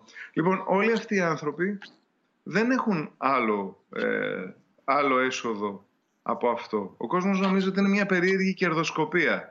Όχι, δεν είναι έτσι. Είναι μια νόμιμη αμοιβή θεσμοθετημένη σε όλη την Ευρώπη και σε όλο τον κόσμο. Η αλήθεια είναι, είναι. Ε, κατά την ταπεινή μου ε, γνώμη έτσι, και παρακολουθώντας το ε, ως πολίτης και ως άνθρωπος που ακούει μουσική και αντιλαμβάνεται ότι κάποιος γράφει εν πάση περιπτώσει αυτό το οποίο ακούγεται. Θέλω να πω δηλαδή ε, τα πολύ βασικά, αλλά και δημοσιογραφικά παρακολουθώντας το, γιατί ξαναλέω μια πολύ πολύ πολύ μακριά, βαθιά και παλιά ιστορία. Ε, Προφανώς η οικονομική ενίσχυση ε, μπορεί ε, να, να έρθει και να προσελκύσει το ενδιαφέρον, αν μη τι άλλο, να, να σταθούν, να κοιτάξουν, να δουν τι είναι και να στηρίξουν ενδεχομένως αυτό το, το εγχείρημα. Η ομπρέλα όμως προστασίας ε, οφείλει να έρθει από την πολιτεία. Φυσικά. Φυσικά. Ε, Όχι, έχει, έχει έρθει σε όλες τις χώρες. Τώρα διάβαζα σήμερα τα μέτρα που πήρε ναι. το Γαλλικό Υπουργείο Πολιτισμού ή το Ολλανδικό. Ή, δηλαδή σε ε, όλες τις χώρες υπήρξε μια πρόνοια για ανθρώπους που δεν έχουν άλλο έσοδο. Ναι, ναι, και είναι και η κληρονομιά μας, δεν είναι... Ε, Βεβαίως. Πρέπει να ξέρετε, ας πούμε, ότι όλοι ότι οι οργανισμοί συλλογικής διαχείρισης πέραν του να καταγράφουν όλους τους ανθρώπους που έγραψαν κάποτε έστω και ένα τραγούδι, ε, καταγράφουν με τον τρόπο αυτό και ψηφιακά το ιστορικό αρχείο των ελληνικών ηχογραφημάτων. Αυτό το πράγμα είναι πάρα πάρα πολύ σημαντικό και οφείλει να προστατευτεί. Και δυστυχώς, ενώ είναι κάτι το οποίο προσπαθούμε να ευαισθητοποιήσουμε την πολιτεία εδώ και 8 χρόνια, ε, οι, οι αρρωγές σε αυτό το πράγμα ήταν είτε ελλειπείς, καλοπροαίρετες αλλά ελλειπείς, είτε καθαρά εχθρικές, είτε επικίνδυνα καθυστερητικές, ξέρω εγώ. Παρ' όλα θέλω να ελπίζω ότι και έχω ε, βάσιμες ελπίδες πραγματικά ότι Υπάρχει αυτή τη στιγμή μια ευαισθησία για το θέμα. Ε, πάρα πολλοί συναδελφοί μου κινήθηκαν ε, πολύ ενωτικά και πολύ ουσιαστικά προς αυτή την κατεύθυνση και ορισμένες ε, γραφικές ας πούμε, προσπάθειες στο πράγμα πάλι να ξαναδιχαστεί ή να ε, οδηγήσει ας πούμε, σε ρήξεις νομίζω ότι ε, είναι εκ των πραγμάτων απομονωμένες. Γιατί δεν ανήκουν πια στην πραγματικότητα. Είναι σαν κάποιος να θέλει να ανοίξει τώρα μια μεγάλη δισκογραφική εταιρεία μόνος του. Είναι, δεν, δεν μπορεί να γίνει αυτό. Πρέπει να είμαστε όλοι μαζί, συντεταγμένοι και να προστατεύουμε το πνευματικό μας δικαίωμα. Και το Πρόδρομε, κάτι ήθελες να. Ε, ναι, ναι ε, ε, κάτι ήθελες να συμπληρώσεις. Ναι, ε, ε, σε, σχέση με την ομπρέλα της πολιτείας, η οποία νομίζω συμφωνούμε ότι είναι ε, ε, απαραίτητη, ήθελα να, να αναφέρω ένα ιστορικό παράδειγμα. Το 2011 και για 7 χρόνια, μέχρι το 2017, ε, είχαν σταματήσει οι κρατικές επιχορήγησεις, προς το, ε, επιχορηγήσεις στο θέατρο και στο χορό. Δηλαδή για 7 χρόνια στην πόλη που ζούμε, στην, στην Αθήνα, το μόνο θέατρο που έπαιρνε επιχορήγηση από το, από το κράτος ήταν το Εθνικό Θέατρο. Κανένας άλλος. Αυτό δεν σήμανε ξαφνικά ότι όλοι οι άλλοι σταμάτησαν να κάνουν θέατρο, γιατί αυτό είναι το αντικείμενο της εργασίας τους. Αυτό σήμαινε ότι όλοι άρχισαν να ήταν αναγκασμένοι μάλλον να εργάζονται κάτω από πολύ ε, επισφαλές ε, συνθήκες. Ε, οπότε και εκεί, υπάρχει μια, και εκεί υπάρχει μια ευθύνη. Όταν από το 2017 μέχρι σήμερα, όταν το Υπουργείο, όταν ζητάει μάλλον ένας καλλιτέχνης από το Υπουργείο μια επιχορήγηση της τάξης των 30 ή 40 χιλιάδων ευρώ, επειδή έχει δικαιολογεί τα έξοδα και λέει: Έχω 10 ηθοποιούς, και το Υπουργείο του δίνει 10, τι θα αναγκα... πώς θα μπορέσει να ανταπεξέλθει; Ε, εκεί θα αναγκαστεί μάλλον να πει: Εντάξει, παιδιά, τον πρώτο μήνα προβών δεν θα τον πληρώσουμε. Και κάπως έτσι αυτό το, ε, αυτή η χιονοστιμπάδα συνεχίζει και συνεχίζει. Και είναι πολλά προβλήματα στο, στο χώρο. Ναι, αποκαλύφθηκαν πολλά προβλήματα. Υπάρχει μια βίαιη εποχικότητα. Δηλαδή αυτό το πράγμα το να μην ξέρεις σε τρεις μήνες τι θα κάνεις από τη στιγμή που έχεις δουλειά, δεν το συναντάς και σε πάρα πολλούς επαγγελματικούς κλάδους. Όπως δεν συναντάς και πολύ συχνά την, αυτή την πολυπλοκότητα στις εργασιακές σχέσεις. Δηλαδή μια φορά έχεις πρόσληψη, μετά δουλεύεις με μπλοκάκι, δουλεύεις με τίτλο κτήση, δουλεύεις ορομίστιος, δουλεύεις ε, ημερομίστιος. Ε, ναι, αυτό ήθελα να προσθέσω σήμερα. Υπά, υπάρχει μια, μια ε, τέλος πάντων, ε, ευήκο άουτα βρίσκεται; Ε, έστω και αν άνοιξε τώρα ο ασκός του, του αιώλου και τα έβγαλε όλα αυτά, γιατί αυτό καταλαβαίνουμε ότι ε, πάει πάρα πολύ μακριά, άρα μιλάμε και για πάρα και για μια, αν μη τι άλλο, την τελευταία δεκαετία εναλλαγή και κυβερνήσεων, εναλλαγή και προσώπων, εναλλαγή και υπουργών. Άρα δεν είναι προσωπικό το, το θέμα. Εδώ πέρα είναι ένα, ένα θέμα ε, μεγάλο. Είναι ένα θέμα το οποίο δεν ήρθε στη, στο προσκήνιο, δεν αποτέλεσε προτεραιότητα, για να το πω έτσι λίγο πιο, πιο καθαρά, αλλά και λίγο η μεγάλη εικόνα τελικά μάλλον αυτή φαίνεται να είναι. Υπάρχουν βικοάουτα έτσι ώστε να ξεκινήσει πρώτα απ' όλα ένας διάλογος, αλλά να μην ξεκινήσει ένας διάλογος ο οποίος δεν καταλήγει πουθενά. Θέλω να πω ότι ε, λίγο έχουμε και μια τέτοια συνήθεια γενικά, γενικά, όχι δεν το λέω η πολιτεία ή το κράτος ή οι καλλιτέχνες ή ε, και εμείς τώρα διάλογο δηλαδή κάνουμε, αλλά αν μη τι άλλο, ο σκοπός μας είναι να προκαλέσουμε κάποια ερωτήματα. Δεν, βάζουμε, δεν, δεν θέλουμε να δώσουμε απαντήσεις. Εδώ πέρα όμως πρέπει να δοθούν απαντήσεις. Δεν πρέπει να μείνουμε μόνο στα ερωτήματα, ενώ στα θέματα τα οποία θίγεται και συζητάμε. Συμφωνούμε. Εγώ ε, και οι περισσότεροι καλλιτέχνες, νομίζω, αυτό που προτιμάμε γενικώ ως άτομα, αυτό που υπάρχει μέσα μας ως άτομα, είναι να είμαστε είτε συγκρουσιακοί είτε ειρηνικοί μέσω της τέχνης μας, είτε ενδοσκοπική. Δηλαδή, τώρα βρεθήκαμε στη δύσκολη θέση να, να κάνουμε συγκρούσεις ε, σε σχέση με την επαγγελματική μας ιδιότητα. Εγώ προσωπικά δεν, δεν μου αρέσει να το κάνω αυτό. Δεν είναι, δηλαδή, έτυχε δηλαδή όλη αυτή την περίοδο από, ε, πώς να σου πω, από αναρτήσεις μου και μόνο που εξηγούσα την απελπισία των ε, των ε, συναδέλφων μου και των ε, ανθρώπων με, τον, με τους οποίους ζούμε μαζί και όλα αυτά, να ξαφνικά να ξεκινήσουν ε, ε, πολιτικές επιθέσεις εναντίον μου, πολιτικά ε, ε, πρόσωπα να βγαίνουν σε κανάλια και να, μου, να λένε πράγματα εναντίον μου. Ε, γίνανε πράγματα δηλαδή πολύ περίεργα. Ή χρειάστηκε να βγούμε σε πορεία για, όλοι μαζί για να διεκδικήσουμε, ξέρω εγώ, το, ε, το μητρό ή τις καλύτερες συνθήκες εργασίας κτλ. Αυτά τα πράγματα πράγματι δεν έχουμε συνηθίσει τους καλλιτέχνες να έχουν τέτοιους ρόλους. Δηλαδή, συνήθως οι καλλιτέχνες με το δικό τους τρόπο, που είναι και λίγο εκτός της κοινωνίας, ε, συγκρούονται πάντα με τα κακό κείμενα, με την εξουσία, με την κοινωνία, όπου τη, όπου τη βρίσκουν λάθος. Τώρα έτυχε να, να έχουμε μπει σε ένα πολύ μεγάλο κύκλο συγκρούσεων, τον, ο οποίος όμως ελπίζω πραγματικά να σταματήσει. Δηλαδή δεν υπάρχει κανένας λόγος να συγκρουόμαστε, δεδομένου ότι εμείς, ε, τόσο οι οργανισμοί μας, όσο και η, τα σωματεία μας, όσο και το κινήμα Support Art Workers, έχουμε πια χαρτογραφήσει τις απαιτήσεις μας και το, τον τρόπο με τον οποίο μπορούμε να ζήσουμε αξιοπρεπώς. Επομένως, συνεργασία θέλουμε με την πολιτεία αυτή τη στιγμή και με το... Ναι, και, πιστεύω ότι και... κάποιοι... Ναι, ναι, ναι. Ε, πρόκειται αυτό το μόνο που ήθελα να, να συμπληρώσω. Ε, ε, ε πέραν των όσων προσφέρει η, η τέχνη και του ρόλου της στη διαμόρφωση των κοινωνιών και ο ρόλος της τέχνης που είναι και με πολλούς τρόπους ερμηνεύσιμος και αυτή είναι και η ομορφιά της τέχνης και διαχρονικός αντίστοιχα και τα βάζει και ασκεί κριτική αλλά ταυτόχρονα αναδεικνύει και κάποιες αξίες, υπενθυμίζει και κάποιες ε, ε, έτσι, ε, όχι νόμους, αλλά ηθικής φύσεως, εν πάση περιπτώσει, ε, διαστάσεις της πολιτικής, της ε, προσωπικής αντίληψης, της τέχνης της ίδιας και ούτω καθεξής. Στο κάτω-κάτω, εδώ μιλάμε για εργαζόμενους, δεν μιλάμε για ανθρώπους που κάνετε ένα χόμπι όμως. Δηλαδή, θέλω να πω ότι κάπου μην μπερδευόμαστε και το μην μπερδευόμαστε πηγαίνει σε όλους μας, σε όλα τα μέλη της κοινωνίας. Μιλάμε για εργαζόμενους. Έτσι, έτσι. Ναι, και εγώ δεν νομίζω ότι, δεν νομίζω ότι ε, μπερδευόμαστε. Ε, υπάρχει μια μεγάλη ευκολία να, να κολληθεί μια ταμπέλα στους καλλιτέχνες. Α, αυτός είναι λίγο τρελός, αυτός είναι λίγο αλόκοτος, αυτός πετάει στα σύννεφα κτλ. κτλ.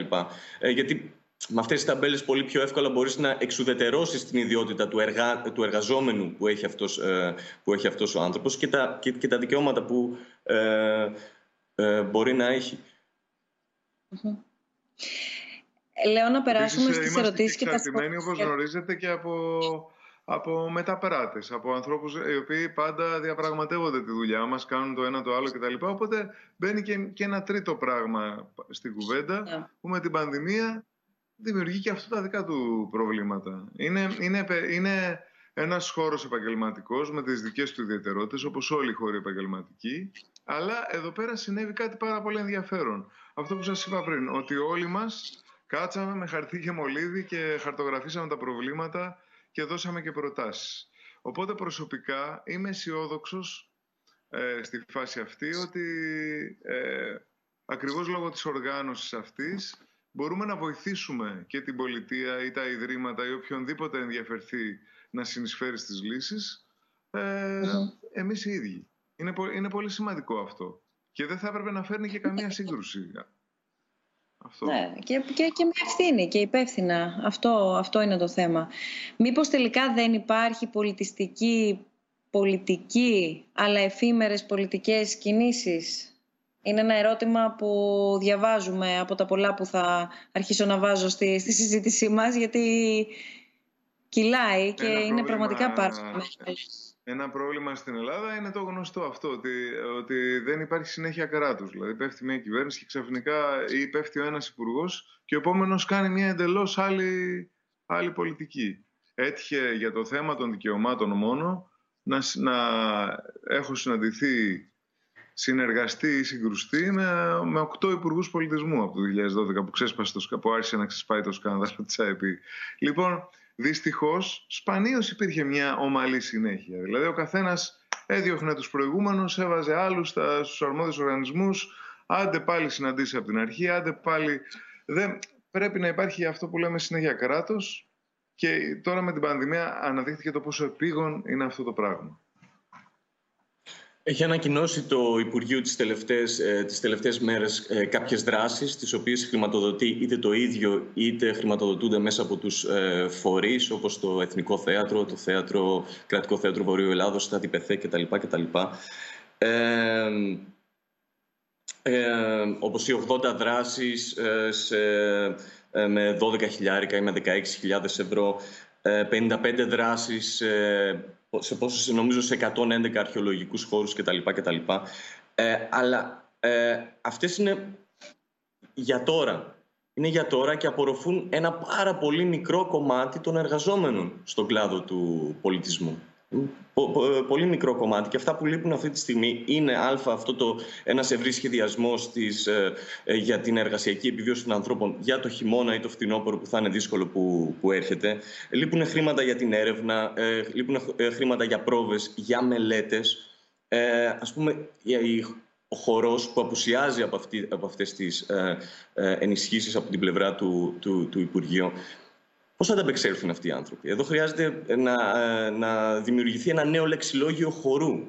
Δεν μπορείς να πεις στους ανθρώπους: ναι. Βγείτε έξω και, και χορέψτε. Πώς θα να χορέψουν, να κουμπίσουν το πάτωμα ή να μην το ακουμπήσουν με το πρόσωπό τους. Να κουμπίσει ο ένας τον άλλον ή όχι; Δεν μπορείς να ζητήσει ε, ε, μόνο κάντε παραστάσεις, αλλά πρέπει να χρηματοδοτήσεις και, μια έρευνα πάνω σε αυτό το αντικείμενο. Το... το επόμενο ερώτημα έχει πολύ μεγάλο ενδιαφέρον. Ε, νομίζω ότι αποτυπώνει μια πραγματικότητα. Όταν τα τελευταία χρόνια και όχι μόνο, θα, θα προσέθετα με όλο το θάρρος, δεν υπάρχει σχεδιασμός εθνικής πολιτικής για εξαγωγή του ελληνικού πολιτιστικού προϊόντος, όταν δεν υπάρχει, σε αυτό το σημείο ε, δίνω έμφαση, κεντρικός σχεδιασμός για την προσέγγιση πολιτιστικού τουρισμού, σε μια, μιας και, ε, και ο τουρισμός είναι ένα ζητούμενο και είναι αυτό που λέμε η βαριά μας βιομηχανία η προσέγγιση του, του πολιτιστικού τουρισμού σε μια χώρα που έχει δεκάδες διεθνή φεστιβάλ. Μήπως πρέπει να σταματήσουμε να έχουμε απαιτήσει από ένα κράτος για το οποίο ο πολιτισμός είναι αόρατος και δεν λαμβάνει υπόψη του τις επαγγελματικές ομάδες που μοχθούν για την παραγωγή πολιτιστικού προϊόντος; Είναι ερώτημα σχόλιο τώρα εδώ, το οποίο... Ναι, είναι και αρκετά απεσιό να, να σταματήσουμε να έχουμε απαιτήσεις από ένα ε, νομίζω πως όχι. Νομίζω όσο περισσότερες απαιτήσεις έχουμε κι εμείς απέναντι, απέναντι στην πολιτεία, τόσο περισσότερα πράγματα μπορούμε να καταφέρουμε να διεκδικήσουμε και, και, να, και, και, και, να πάρουμε. Ακριβώς. Και είναι περίπου το ίδιο με, με, ε, με όλο αυτό το οποίο ε, συνέβη με τον κορονοϊό και το κράτος αποφάσισε επιτέλους να ε, άκου και τις προχθεσίνες εξαγγελίες ότι θα, υπάρχει, θα πρέπει να υπάρξει πάλι ένα πάρα πολύ καλά δομημένο εθνικό σύστημα υγείας το οποίο το είχαμε ναι. ξεχάσει σαν, σαν συνθήκη. Λοιπόν, αντίστοιχα πρέπει ναι. να υπάρχει και για τους καλλιτέχνες μια εθνική πολιτική και, ε, ε, και εξα, εξαγώγημη εθνική πολιτική. Δηλαδή, βέβαια, θα μου πεις, υπάρχουν τα ιδρύματα που μπορούν να το κάνουν αυτό. Με το να... Δεν θα έπρεπε να, να το κάνουν μόνο τα ιδρύματα. Δηλαδή, ε, Καλά, ο σχεδιασμός, συγγνώμη, ο, Συγγνώμη τώρα, αλλά επειδή ε, ε, λίγο και εγώ έτσι τα τελευταία χρόνια μπορώ και γνωρίζω λίγο καλύτερα ε, την ταυτότητα του συγκεκριμένου ιδρύματος, άρα και τη φύση, το περιβάλλον των, ε, όχι όλων των ιδρυμάτων, γιατί επίσης το κάθε ίδρυμα έχει ένα διαφορετικό τρόπο ε, σχεδιασμού, προσέγγισης, προσανατολισμού, σύστασης, αν θέλετε, ως οργανισμός και ούτω καθεξής. Αλλά ε, κάπου ο, ο σχεδιασμός ή οι προτάσεις μπορούν να έρθουν. Και μετά εάν θέλει, μπορεί, αξιολογήσει, ενδιαφέρεται, δεν ξέρω κι εγώ τι, το κάθε τι που λέγεται ίδρυμα ή που είναι ίδρυμα ή δεν ξέρω κι εγώ τι, να έρθει συμπληρωματικά. Αλλά δεν μπορεί και να ε, ξεχάσουμε ποιος, ε, αν μη τι άλλο, πρέπει να οραματίζεται και ποιος να, να έχει ένα σχεδιασμό και στη συνέχεια κάπου να απευθύνεται για την υλοποίησή του. Ακριβώς, γιατί βλέπουμε όλα τα, ο πρόδρομος μπορεί να μιλήσει και τέλεια γι' αυτό, γιατί έχει, μια, έχει δουλέψει σε παράσταση που έχει, που έχει κάνει μια τεράστια περιόδια 40 προορισμούς στο εξωτερικό. Θα μας πει ε, πόσο σημαντικό θα ήταν, πόσο εθνικό γεγονός στην πραγματικότητα είναι αυτό το πράγμα. Όπως και μια ταινία που παίρνει Όσκαρ ελληνική ή μια ταινία που διακρίνεται στις Κάνες. Θα σας θυμίσω την πρόσφατη δήλωση του Βασίλη του Κεκάτου, ας πούμε, όταν του είπαν συγχαρητήρια από το Υπουργείο. Αισθανόταν ότι. Ναι, τον είχαμε, τον είχαμε ομιλητή μας. Τα μετέφερε. Τον είχαμε πριν από ένα ναι, μήνα. Ναι. Ήταν εδώ μαζί Αλλά ο πρόδρομο ναι. μπορεί να μας τα πει και ο ίδιος πάρα πολύ ε, ανάγλυφα αυτά. Ε, εγώ πιστεύω ότι για να γίνει αυτό που ε, διατυπώθηκε στη, στην ερώτηση χρειάζεται ένας μακροχρόνιος σχεδιασμός, ο οποίος ε, δεν μπορεί να πραγματοποιηθεί όταν, ε, με, με τις παρούσες συνθήκες όταν έχεις μια κυβέρνηση η οποία αλλάζει κάθε, κάθε τέσσερα χρόνια. Δηλαδή πρέπει να αποφασίσουμε κάτι ή μάλλον η πολιτεία πρέπει να αποφασίσει κάτι που αν το φτιάξουμε δεν θα το πειράξουμε. Δεν θα έρθει κανένας να το πειράξει ούτε να το αλλάξει. Στη Γαλλία υπάρχει ένας οργανισμός ο οποίος λέγεται Όντα, ο οποίος χρηματοδοτείται από το γαλλικό κράτος μόνο για να συζητάει για την ε, εξαγωγή γαλλικών ε, καλλιτεχνικών ε, παραγωγών στο εξωτερικό ή να λειτουργεί ως μεσολαβητής για το πώς μπορούμε να φέρουμε παραστάσεις από το εξωτερικό σε συνεργασία με τα γαλλικά Ινστιτούτα στην Αθήνα, στη Ρώμη κτλ. κτλ. Πώς μπορούμε αυτούς τους ανθρώπους να τους φέρουμε στην Ελλάδα. Δηλαδή, υπάρχει ένα συγκεκριμένο γραφείο που ασχολείται με αυτό το πράγμα. Στην Ελλάδα δεν, υπή, ε, δεν υπήρχε αυτό τα τελευταία, δεν θυμάμαι και εγώ πόσα χρόνια. Άρχισε όμως να, ε, να, να υπάρχει μια κινητικότητα σε σχέση με παραγωγές θεάτρου και χορού από τη στιγμή που εμφανίστηκε η, στο προσκήνιο η στέγη του Ιδρύματος Ωνάση. Γιατί οι άνθρωποι προφανώς απέδειξαν ότι είχαν ένα σχέδιο, ότι είπαν σε 10 χρόνια εμείς θέλουμε να κάνουμε αυτά τα 10 πράγματα. Ε, αυτή η, αυτός ο μακροχρόνιος σχεδιασμός λείπει αυτή τη στιγμή. Όχι μόνο από το Υπουργείο Πολιτισμού, αλλά, αλλά λείπει και από μεγάλους κρατικούς φορείς, τους οποίους, ε, ε, οι οποίοι πληρώνονται, επιχορηγούνται από το, από το κράτος. Ένα ενδεικτικό παράδειγμα είναι ότι ε, η Ελλάδα ως χώρα δεν εμφανίστηκε τα, ε, από νομίζω 55 χρόνια υπάρχει το Φεστιβάλ Αθηνών, δεν εμφανίστηκε ποτέ με παράστασή της ή με μια παράσταση ενός δημιουργού που ζει στη, ζει στη χώρα. Ε, τα τελευταία 10 χρόνια εμφανίστηκε τρεις φορές και εμφανίστηκε τρεις φορές με παραγωγές της στέγης. Δεν είναι τυχαίο αυτό.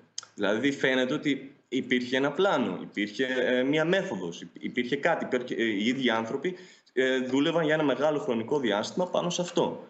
Όταν αυτό δεν υπάρχει, δηλαδή συνέχεια δεν υπάρχει συνέχεια και συνέχεια σπάει, σπάει, έρχεται ένας, λέει κάτι άλλο, έρχεται κάποιος άλλος, λέει κάτι άλλο. Δεν μπορείς να βοηθήσεις αυτή Ναι, γιατί συνήθως η συνέχεια είναι η δύσκολη. Γιατί η συνέχεια έχει και κάποια άχαρα σημεία, έχει και κάποια όχι τόσο φανταχτερά σημεία, ενώ ε, το να διαλύεις κάτι και να ανακοινώνεις κάτι άλλο είναι πάντα δυναμικό. Οπότε είναι και μια τακτική πολύ πιο εντυπωσιακή αλλά όχι αποτελεσματική. Υπάρχει κάποιος συντονισμός μεταξύ καλλιτεχνών, χώρων, τεχνικών και ούτω καθεξής για την αναγνώριση της ιδιαιτερότητας της φύσης των επαγγελμάτων τους και την διεκδίκηση λύσεων που ταιριάζουν στη φύση αυτή; Αν ουσιαστικά βρίσκεστε όλοι μαζί και ε, καταγράφετε από κοινού όλα τα ζητήματα. Φυσικά, Να, με τον πρόδρομο έτσι γνωριστήκαμε ας πούμε καλύτερα. Δηλαδή ενώ είχαμε συναντηθεί μια-δυο φορές ε, γιατί μαζί με ηθοποιούς, με τον Αργίτο Ξάφη, με την Κατερίνα Τιφώτη από το σύγχρονο χορό, με σκηνοθέτες, με ανθρώπους που ε, βρισκόμασταν μέσω Zoom τις μέρες του lockdown και προσπαθούσαμε με ερωτήσεις που κάναμε ένα στον άλλον, αλλά και μετά ξαφνικά τα διάφορα σωματεία που υπάρχουν στην Ελλάδα σαν να ξύπνησαν από ένα λίθαργο και επανα, επανασυστήθηκαν το ένα στο άλλο. Δηλαδή γνωρίστηκαν οι, οι τραγουδιστές με τους τεχνικούς, οι, οι ηθοποιοί με τους... Ακόμα και η πορεία που έγινε στο, στο Σύνταγμα είχε να κάνει με ένα κοινό κάλεσμα όλων μαζί, ας πούμε. ανεξαρτήτως του πόσοι μπορούσαν λόγω των συνθήκων να, να έρθουν. Ε, είναι σημαντικά πράγματα αυτά. Δηλαδή είναι... Ε, ε, γι' αυτό σας είπα ότι είμαι αισιόδοξος στην αρχή παρότι ζούμε σε μια πολύ σκοτεινή κατάσταση ας πούμε και μια περίοδο που λόγω του κορονοϊού τα πράγματα είναι πάρα πολύ δύσκολα για όλους. Είμαι αισιόδοξος διότι όλα αυτά τα πράγματα που κακοφόρμιζαν βρεθήκαμε όλοι μαζί στο τραπέζι να, να τα λύσουμε ας πούμε. Και θα βοηθήσουμε και εμείς όλοι οι κλάδοι συνολικά. Θα επιστρέψουμε στην κουβέντα μας με το τι βλέπετε για το αύριο και αν τέλος πάντων επιβεβαιώνεται αυτό το ρητό που λέει ότι τέλος πάντων η κάθε κρίση δεν είναι μόνο προβλήματα, είναι και γεννά καινούργια πράγματα, ειδικά για την τέχνη και αν έχουμε θυμηθεί και αν έχουμε ακούσει το τελευταίο δίμηνο όλοι να λένε ότι ε, η τέχνη γεννιέται μέσα στις κρίσεις, τα μεγαλύτερα έργα τέχνης έχουν δημιουργηθεί εν μέσω κρίσεων και ούτω καθεξής. Θέλω λίγο την προσέγγιση σας. Κατά πόσο ρεαλιστικό είναι αυτό ως προσέγγιση; Είναι αποδεδειγμένο με βάση την ιστορία προφανώς. Δεν πάμε να ανατρέψουμε ότι έχει γίνει. Αλλά να δούμε τέλος πάντων πόσο ρεαλιστικό είναι στις μέρες μας και κατά πόσο μπορεί να γεννηθεί ε, και πώς να αναγεννηθεί ενδεχομένως η, η τέχνη. Στο επόμενο βίντεο που θα παρακολουθήσουμε θα δούμε όλους τους ε, καλλιτεχνικούς διευθυντές, τους διοργανωτές που έχουν ανταποκριθεί στο κάλεσμά μας για τη σημερινή μας συζήτηση να στέκονται αρκετά στην παρουσία του, του κοινού, στο ρόλο του κοινού. Γιατί βλέπουμε όλοι ότι κάπως προσαρμόσαμε τη δουλειά μας εντελώς πια σε διαδικτυακό περιβάλλον. Είδαμε την τέχνη απλόχερα να δίνεται σε διαδικτυακό περιβάλλον. Είδαμε να γίνεται, ε, όπως το περιγράφουμε και εμείς και στο site των διαλόγων, αρρωγός ουσιαστικά και να μας κρατά όρθιους ε, όλο αυτό το διάστημα και το είχαμε ανάγκη. Αλλά είναι και αυτός ο ρόλος του κοινού, γιατί έχει ένα ρόλο και το κοινό μέσα σε αυτή τη συνθήκη. Είναι, είναι ο, ο άλλος, κατά κάποιο τρόπο. Οπότε, αν μπορούμε να παρακολουθήσουμε τι, τι λένε όλοι αυτοί οι, οι άνθρωποι που μας έχουν στείλει τις δικές τους απαντήσεις και αμέσως μετά θέλω να, να σας ακούσουμε Φίβο και Πρόδρομε για το ρόλο του, του κοινού. Ο Πρόδρομος το έθιξε πριν ε, λίγο αναφορικά με το 40% μόνο π.χ. και αυτό τι σημαίνει για τον κάθε χώρο.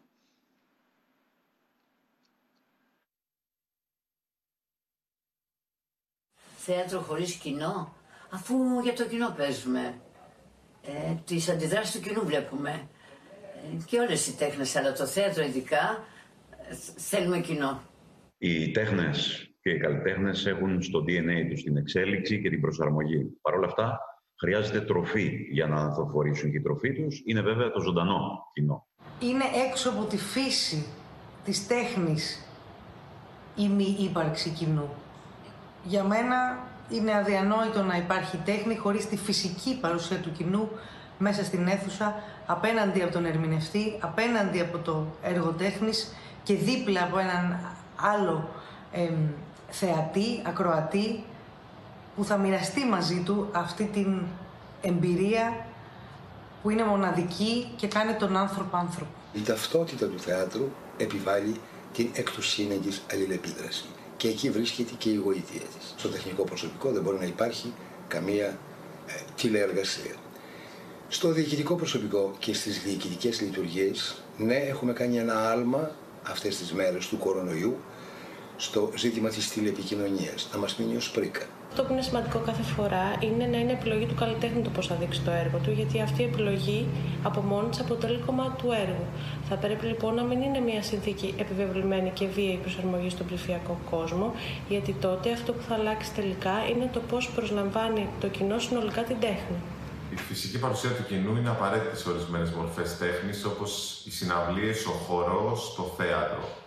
Για άλλες μορφές τέχνης, όπως η λογοτεχνία, ο κινηματογράφος, η γλυπτική, τα video art, ε, οι online δημιουργίες, δεν είναι.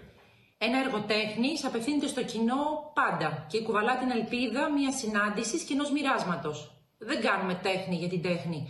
Χωρίς το κοινό δεν υπάρχει τέχνη. Στις παραστατικές τέχνες χρειαζόμαστε τη φυσική παρουσία. Το έργο συνδημιουργείται και εξελίσσεται με το κοινό. Για τους περισσότερους καλλιτέχνες, η φυσική παρουσία του κοινού αποτελεί πηγή έμπνευσης και δύναμη δημιουργίας.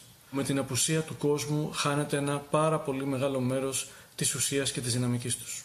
Οι επαγγελματίες του πολιτισμού και οι καλλιτέχνες έδωσαν το θετικό παράδειγμα πρώτοι για το πώς μπορούν να δημιουργήσουν και να στηρίξουν την κοινωνία κατά τη διάρκεια αυτής της δύσκολης περίοδου. Βλέπουμε λοιπόν ότι οι τέχνες αυτή τη στιγμή προσαρμόζονται σε μια νέα κατάσταση και αυτή η κατάσταση δεν θα είναι προσωρινή. Λοιπόν, από, από τη μία καταλαβαίνουμε και ακούμε το πόσο σημαντική είναι η ύπαρξη του κοινού και η φυσική παρουσία όλων, ε, καλλιτεχνών, συντελεστών και κοινού. Ε, από την άλλη, ε, πολλές φορές στο παρελθόν έχουμε ακούσει ηθοποιούς να λένε για παράδειγμα ότι ε, και καλά να μην πήγαμε απόψε, ε, ήταν καθήκον μας να παίξουμε για τρεις ανθρώπους. Σχηματικός ο αριθμός ή και ρεαλιστικός. Φαντάζομαι έχει συμβεί, δηλαδή είναι απολύτως ρεαλιστικό. Που... Αλλά έχει ε, έχουν ε, χρησιμοποιήσει μάλλον πολλές φορές καλλιτέχνες και τη φράση ότι σήμερα ήταν μια πάρα πολύ καλή παράσταση γιατί ήταν ωραίο το κοινό. Πάρα πολλές το... φορές, βέβαια. Ναι. Ή σήμερα ήταν κακή η παράσταση γιατί και το κοινό δεν βοήθησε. Οπότε ναι, συμφωνώ, σε αυτό ότι το κοινό εκείνη τη στιγμή σε, σε, σε τέτοιου είδους εκδηλώσεις, ε, θέατρο, χορό, συναυλίες, έχει έναν ρόλο συνδημιουργού εκείνη τη στιγμή για αυτό που, ε, για αυτό που γίνεται. Είναι πολύ διαφορετικό σε σχέση με τον κινηματογράφο. Στον κινηματογράφο μπορεί να σβήνουν και εκεί τα φώτα, αλλά εκεί είσαι μόνος σου και δεν παρακολουθείς τι γίνεται γύρω σου. Απλώς κοιτάς μια πολύ μεγάλη τεράστια, ε, τεράστια οθόνη. Ε, στο, στο θέατρο αυτό που μου έλειψε το, το τελευταίο καιρό είναι ότι παρακολουθώντας παραστάσεις online ή streaming ή οτιδήποτε ε, δεν είχα που να κοιτάξω πέρα από την οθόνη. Δηλαδή, εντάξει, δεν σβήσανε τα φώτα, δεν μπήκα σε μια τελετουργία, δεν μπήκα σε μια συνθήκη, δεν μοιράστηκα κάτι με άλλους, αλλά μου λείπανε και οι υπόλοιποι. Γιατί είναι κάτι που μου αρέσει να κάνω, δηλαδή πέρα από το να βλέπω τη σκηνή, μου αρέσει και να παρακολουθώ και τις αντιδράσεις. Ε, γιατί γελάει ο κόσμος, γιατί συγκινείται, πώς συγκινείται αυτός με αυτό και εγώ δεν συγκινήθηκα, ας πούμε, κτλ. κτλ. Ε, οπότε αυτή η, η δημιουργία κοινότητας, γιατί επ' αυτού πρόκειται όταν βρίσκονται άνθρωποι μαζί για να είτε να συζητήσουν είτε να παρακολουθήσουν ένα ε, έργο τέχνης. Ε, πρόκειται για μια, ε, για μια κοινότητα η οποία θέλει να βρεθεί και να, και να συζητήσει, ακόμα και ακούγοντας μόνο ή, στη συνέχεια. Και είμαι αισιόδοξος ότι αυτή η ανάγκη που είναι βαθιά ανθρώπινη, το να ανήκεις κάπου να δημιουργήσεις μια κοινότητα και να συζητήσεις και να συνεπάρξεις μαζί της, είναι αυτή η οποία Ιού επιτρέποντος θα μας οδηγήσει πάρα, ε, πάρα, πολύ γρήγορα πάλι σε μια κανονική ε, συνθήκη. Ακριβώς. Και εγώ, και εγώ συμφωνώ, γιατί και εμείς πέρα από τις μοναδικές ας πούμε, συναυλίες που κάνουμε, ε, έχουμε και τις μουσικές μας παραστάσεις. Δηλαδή μπορώ να παίξω σε, ένα, ε, σε μια μουσική σκηνή 7 φορές λίγο πολύ το ίδιο πρόγραμμα. Αυτό το πρόγραμμα πραγματικά είναι πολύ διαφορετικό ε, από, από μέρα σε μέρα και αυτό έχει να το κάνει η αλληλεπίδραση. Εμένα πολλές φορές μια παράσταση μου τη φτιάχνει ένα κορίτσι που βλέπω στο μπροστινό μου κάθισμα απέναντι ας πούμε ή ένας τύπος ο οποίος ξέρει τα λόγια και όταν πάω να τα ξεχάσω εγώ ξαφνικά βλέπω αυτόν και τα, και, και τα θυμάμαι ας πούμε. Ε, ε, προσπάθησα πολλές φορές να δω ας πούμε online παραστάσεις και online θεατρικά. Πολλά, φορά, πολλά από αυτά τα είχα δει ε, στο, στη στέγη, στο θεατροπορία κτλ. Ήταν πολύ διαφορετικό. Ήταν σαν να βλέπω παγωμένη μία μέρα, πολύ συγκεκριμένη και να μην αλληλεπιδρώ. Είναι ορισμένες τέχνες δηλαδή, οι οποίες θα τις έλεγα ότι είναι και οι πιο ψυχοθεραπευτικές. Αυτές τις οποίες έχει ανάγκη ε, η κοινωνία για την ψυχοθεραπεία της, όχι το άτομο. Δηλαδή, ας πούμε, βλέποντας μια ταινία ή μια σειρά, είσαι μόνος σου ή ακούγοντας μια μουσική με τα ακουστικά σου, ας πούμε, είσαι μόνος σου και πραγματικά βρίσκεις την ισορροπία σου, βρίσκεις το κέντρο σου και μπορείς να αντιμετωπίσεις την επόμενη μέρα, ας πούμε. Όπως άλλοι έχουν ανάγκη ε, την ε, μεταφυσική ας πούμε, αναγωγή, τη θρησκευτική πίστη, η άλλη την ψυχοθεραπεία την ίδια, ας πούμε, την ψυχανάλυση. Η τέχνη παίζει ένα τέτοιο ρόλο. Λοιπόν, μια μεγάλη συναυλία, μια θεατρική παράσταση, ας πούμε, ε, το, το, το κάνει αυτό για ένα, για ένα σύνολο.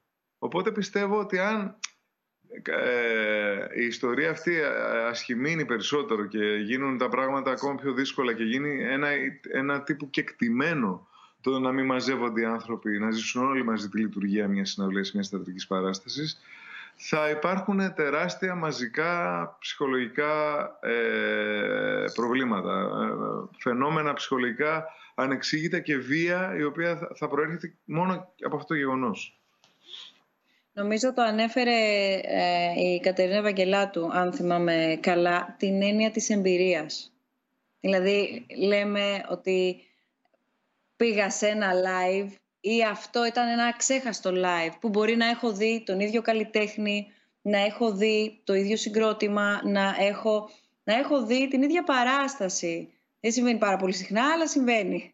Να έχω δει επανειλημμένα την ίδια παράσταση ως κοινό και να έχω αντιληφθεί το πόσο ωραία παράσταση ως κοινό και πόσο ωραία εμπειρία είναι αυτό που μοιράστηκα είτε πηγαίνοντας με κάποιον, είτε βλέποντας το διπλανό μου, είτε ακούγοντας αυτό που είπε ο πρόδρομος. Νομίζω ότι αρκετοί ταυτιστήκαμε με αυτό, ότι γιατί εγώ δεν αντιδρώ σε αυτό που η πλειοψηφία μάλλον αντιδρά ή γιατί εγώ κάτι τώρα αλλά κανένας άλλος δεν το κατάλαβε. Σε βάζει, εν πάση περιπτώσει, σε ένα μοίρασμα. Σε ένα μοίρασμα χωρίς απαραίτητα πολλές εκείνη την ώρα λεκτικές αναλύσεις και αυτή είναι και η εμπειρία, το, το, κοινό, το κοινό βίωμα. Στην, αν θέλετε στην ε, ενίσχυση, αν μπορώ να το πω ευρύτερα, του, του χώρου και του κλάδου, πέρα από την διεκδίκηση της οποίας θα πρέπει να έχει προηγηθεί η χαρτογράφηση και η καταγραφή των προβλημάτων, των κεντρικών ζητημάτων, άρα να έχει προηγηθεί ο μεταξύ σας διάλογος, ο μεταξύ σας, ε, ο μεταξύ σας συντονισμός, και όλο αυτό να, να οδηγήσει πια και σε πράξεις και σε έργα. Σε, ένα μικρότερο, σε μια μικρότερη κλίμακα, αν δει κανείς το κριτήριο για να πάει ένας καλλιτέχνης να παρακολουθήσει μια άλλη καλλιτεχνική παραγωγή στην οποία δεν συμμετέχει, άρα θα πάει ως κοινό. Εκεί υπάρχουν ευθύνες, αναλογούν εκεί ευθύνες στο πώς θα το αντιμετωπίσει ενώ ως κοινό το καλλιτεχνικό γίγνεσθε της μιας, δύο, τριών, τεσσάρων ωρών αντίστοιχα ανάλογα το τι πρόκειται να παρακολουθήσει ή αν θα το κατεβάσει δωρεάν ή αν θα μπει να το δει δωρεάν ή να αντιστρέψουμε δηλαδή και το ρόλο των ίδιων των καλλιτεχνών με το κοινό. Το κοινό δεν μπορούμε να γίνουμε εύκολα καλλιτέχνες, αλλά καλλιτέχνες είστε και κοινό.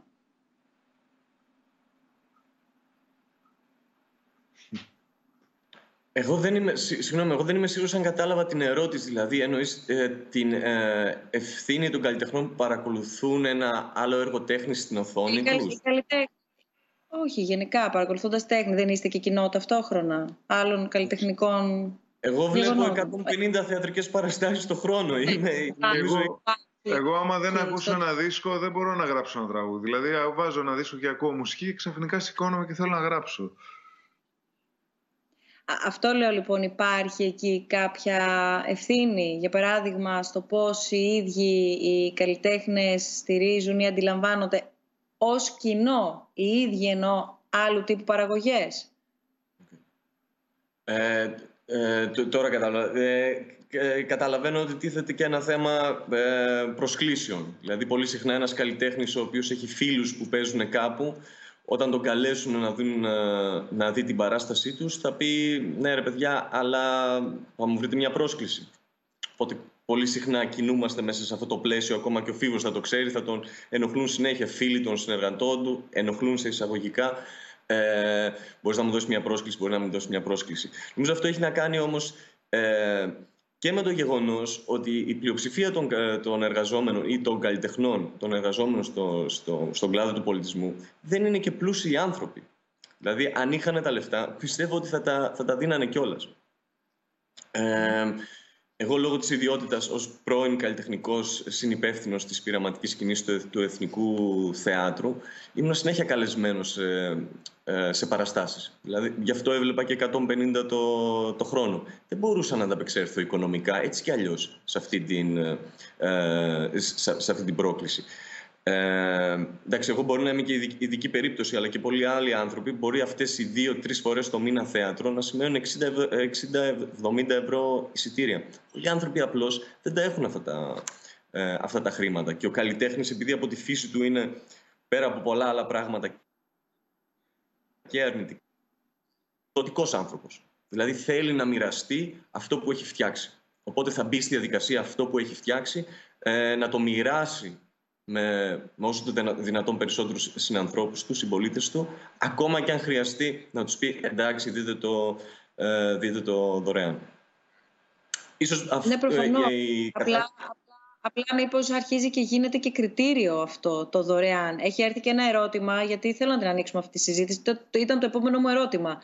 Ε, μας το έχουν στείλει. Θα ήθελα λέει, να ακούσω και ένα σχόλιο αναφορικά με την υπερδιαθεσιμότητα καλλιτεχνικού πιστικού υλικού δωρεάν τι αντίκτυπο έχει αυτό για τον καλλιτέχνη σαν μονάδα, αλλά και για τον καλλιτεχνικό χώρο γενικότερα και θα προσέθετα και κάτι ακόμα.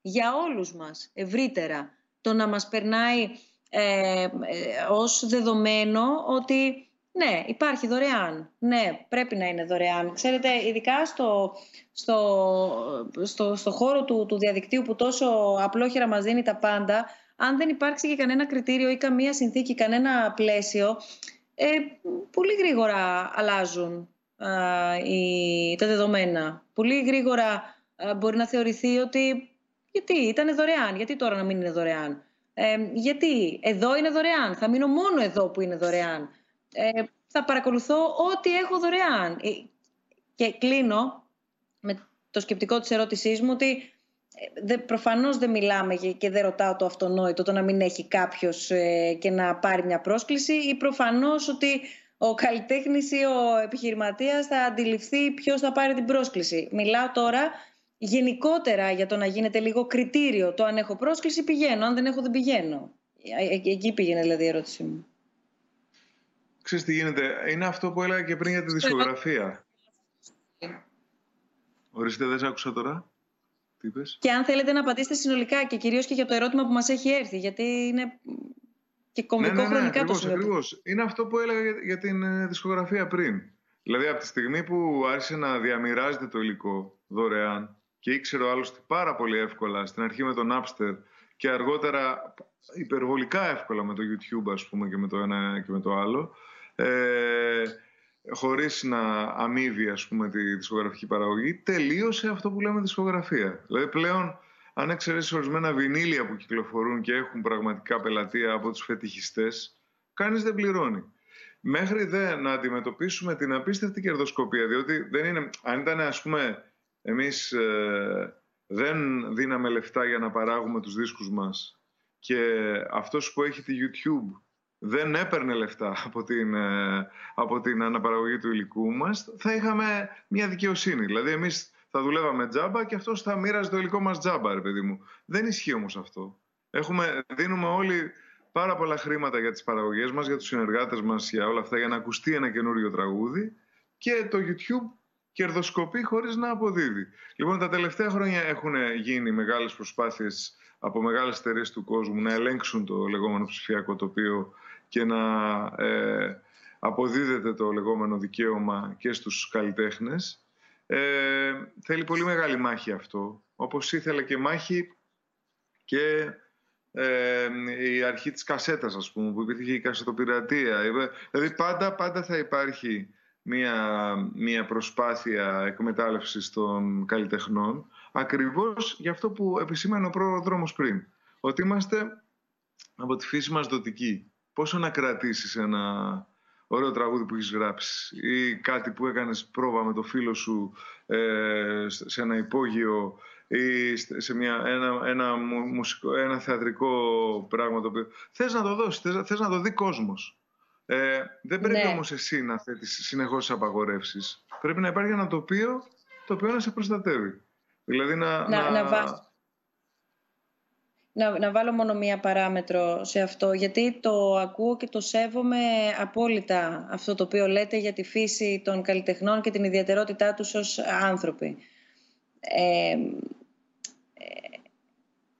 από την άλλη, ε, υπάρχουν και σε άλλους κλάθους ευαίσθητοι άνθρωποι και ιδιαίτεροι άνθρωποι που μπορεί να δίνουν κάτι το οποίο μπορεί να είναι άλλη μορφή τέχνη, έτσι. Δηλαδή, θέλω να πω ότι υπάρχουν άνθρωποι, ευτυχώς υπάρχουν άνθρωποι.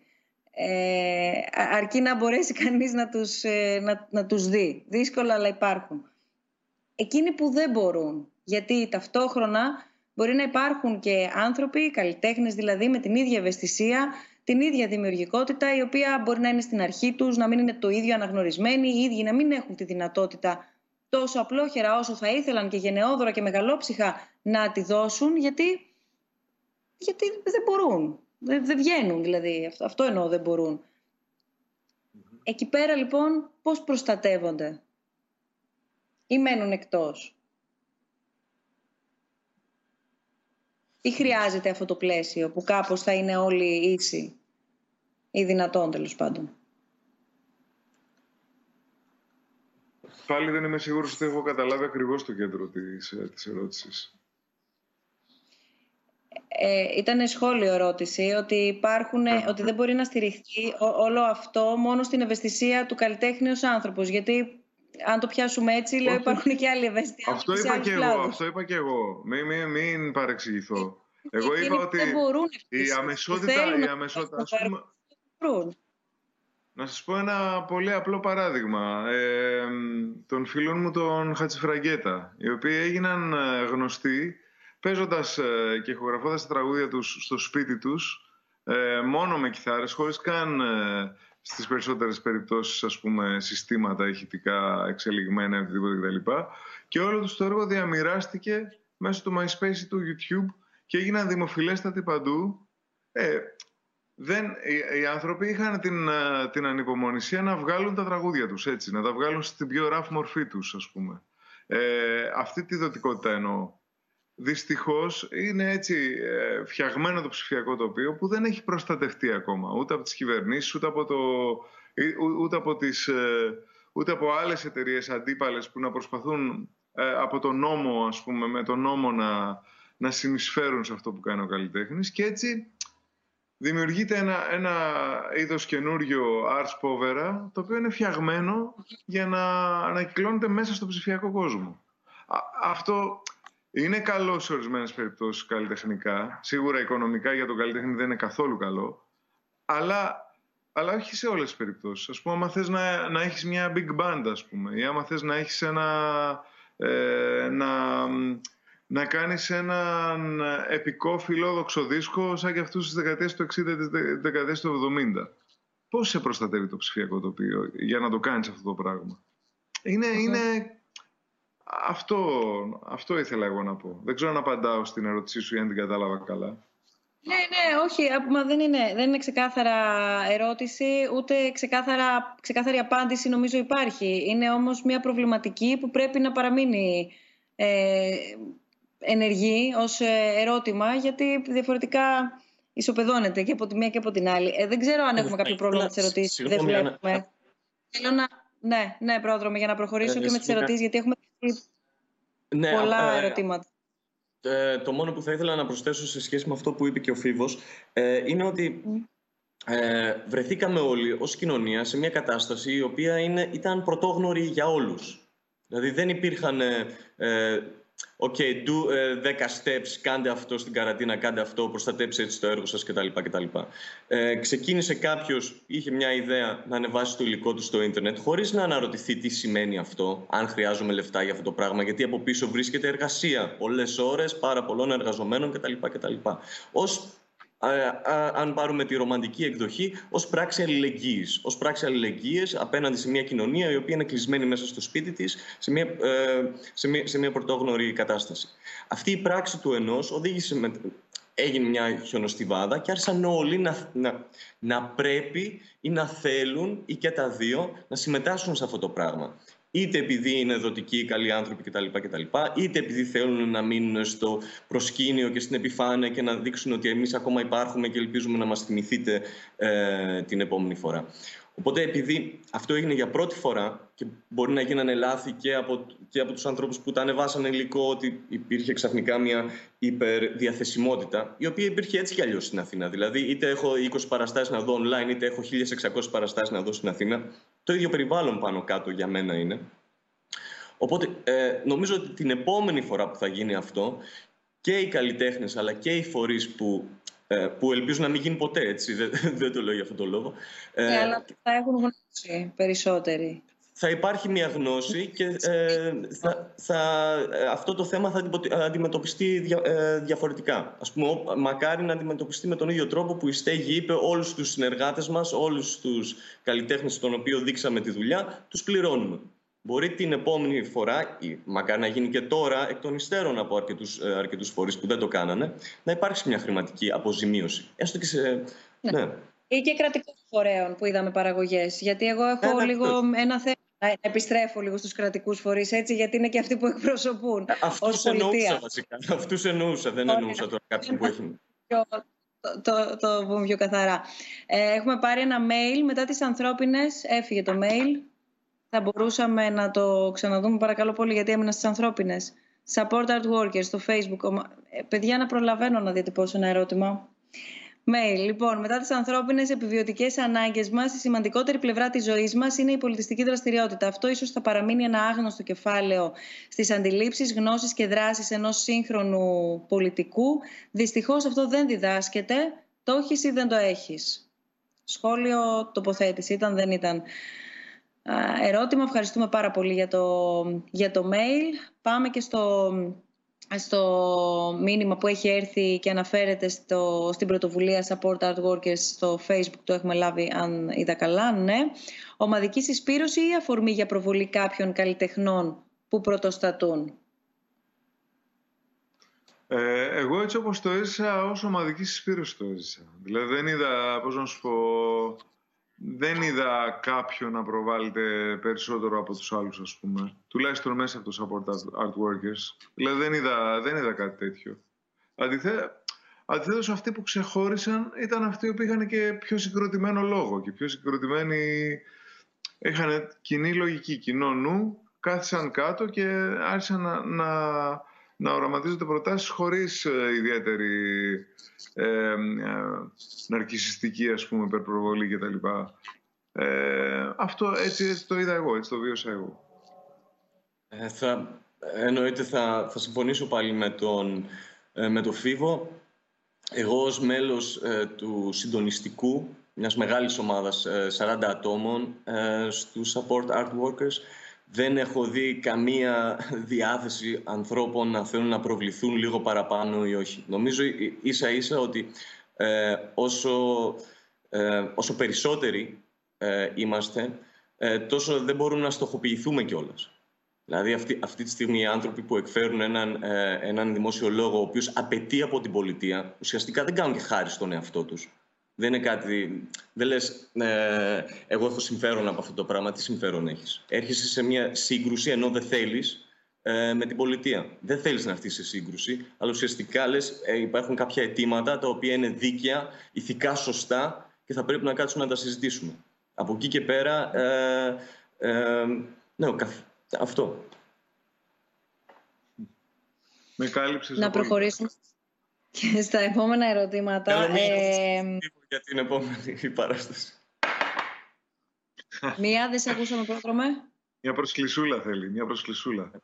Σε βάλουμε. Α, μια προσκλήση. Ε, σε όλους δεν θα δώσει προσκλήσεις, γιατί εμείς τους καλέσαμε μια πρόσκληση να την πάρουμε. λοιπόν, ε, κάπως έτσι πάει το κακό. Έτσι, για να μην εξηγηθούμε. Ναι, καλά, κάτσε να τα διευκρινίζουμε όλα εδώ πέρα. Γιατί... Λοιπόν, η συνεισφορά του Ιδρύματος Σταύρος Νιάρχος στον πολιτισμό, καθώς και του Ιδρύματος Ωνάση, είναι για μένα αδιαπραγμάτευτη. Μήπως είναι η ώρα να υπάρξει μια μεγαλύτερη παρεμβατικότητα ώστε να χαραχθεί αυτή η στρατηγική που α θα αναδείξει τον πολιτισμό μας ως αξιοποιήσιμο υλικό προβολή στο εξωτερικό, φαντάζομαι υπάρχει και Β. Ε, να να περιμένουμε λίγο αν εμφανιστεί και το... Ναι, Β θα προσφέρει τα εργαλεία επιδιόρθωσης των στρεβλών εργασιακών σχέσεων. Δεν εννοώ χρήματα, αλλά εκπόνηση μελέτης που θα εξετάζει τα προβλήματα, απεγκλωβισμένοι από πολιτικές υποχρεώσεις και εξυπηρετήσεις και γάμα θα προσφέρει τη δυνατότητα που δεν δίνεται από το κράτος στο να αναδειχθούν νέες προτάσεις όχι μόνο από τους mainstream καλλιτέχνες αλλά και τους υπόλοιπους που δεν βρίσκουν εύκολα, που δεν βρίσκουν εύκολα τον χώρο να εκφραστούν.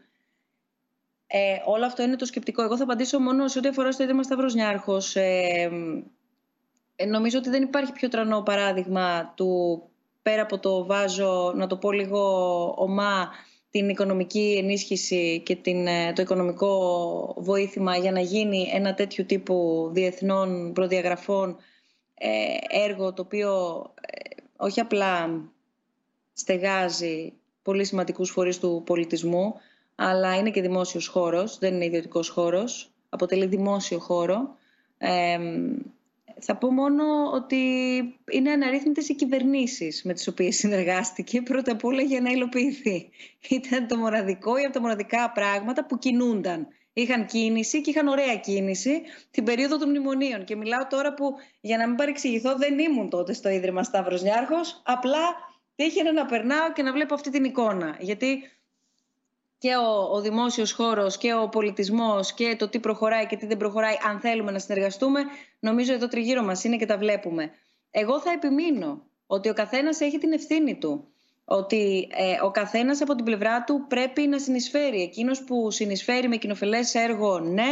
Ε, εκείνος που είναι το κράτος, ναι. Αλλά δεν μπορεί να ζητάμε αντικατάσταση της πολιτείας. Δηλαδή δεν μπορεί να, να, να αλίμονο αν παραδεχτούμε ότι το κράτος δεν κάνει τίποτα Άρα πρέπει να στραφούμε κάπου αλλού. Τότε γιατί υπάρχει το κράτος, τότε γιατί υπάρχει η δημοκρατία. Δηλαδή αυτά είναι λίγο επικίνδυνα πράγματα νομίζω και όπου είμαστε απογοητευμένοι ε, ή έχουμε περισσότερα ε, να προτείνουμε, καλό είναι όπως είπε και ο πρόδρομος νωρίτερα να επιμείνουμε περισσότερο. Γιατί ποιος είναι το κράτος εν τελείς και είναι κανένα φάντασμα το κράτος. Εμείς δεν είμαστε πρώτα απ' όλα κράτος. Δεν είμαστε κι εμείς ένα μέρος του κράτους.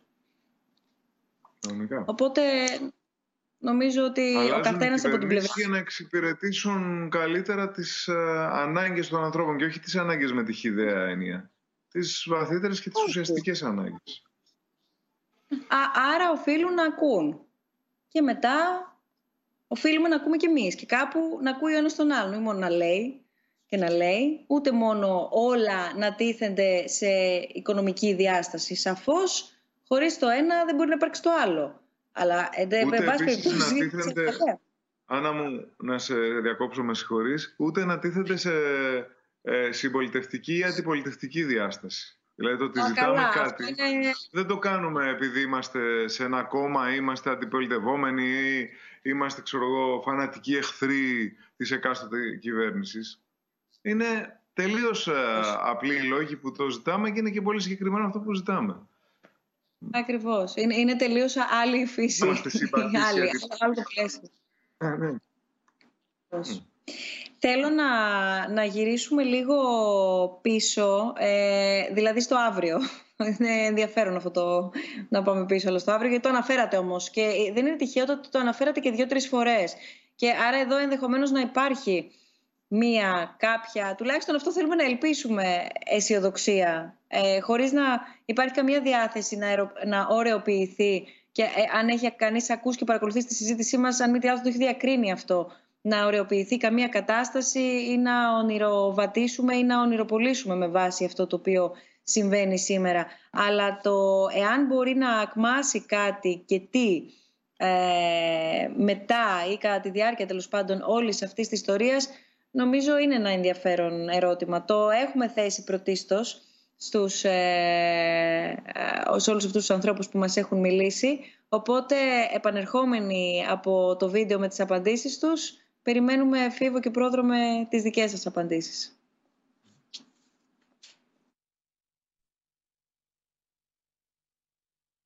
Οι τέχνες ακμάζουν όταν ακμάζουν οι καλλιτέχνες για τους περισσότερους χορευτές η περίοδος που διανύουμε είναι μια περίοδος βαθιάς ανησυχίας για το παρόν και το μέλλον τους.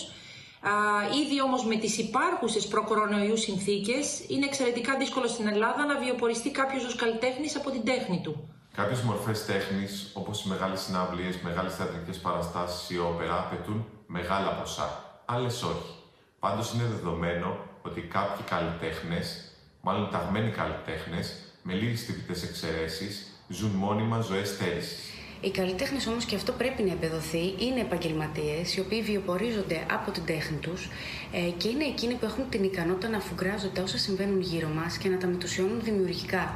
Και παράλληλα, εκείνοι που μπορούν να καταλάβουν τη βαρύτητα των πραγμάτων και να θέσουν και αέρια ερωτήματα. Ωστόσο, για να φτάσει η έμπνευση να μετατραπεί σε ύλη, χρειάζονται χρήματα.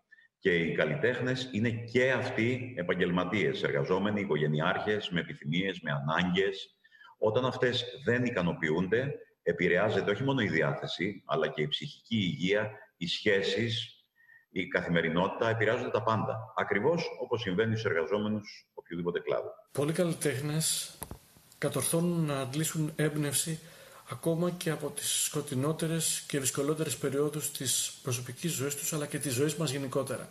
Από την άλλη, οι οικονομικές συνθήκες παίζουν τεράστιο ρόλο παγκοσμίως πλέον και επηρεάζουν τις ζωές όλων των ανθρώπων που ασχολούνται συνολικά στο περιβάλλον των τεχνών.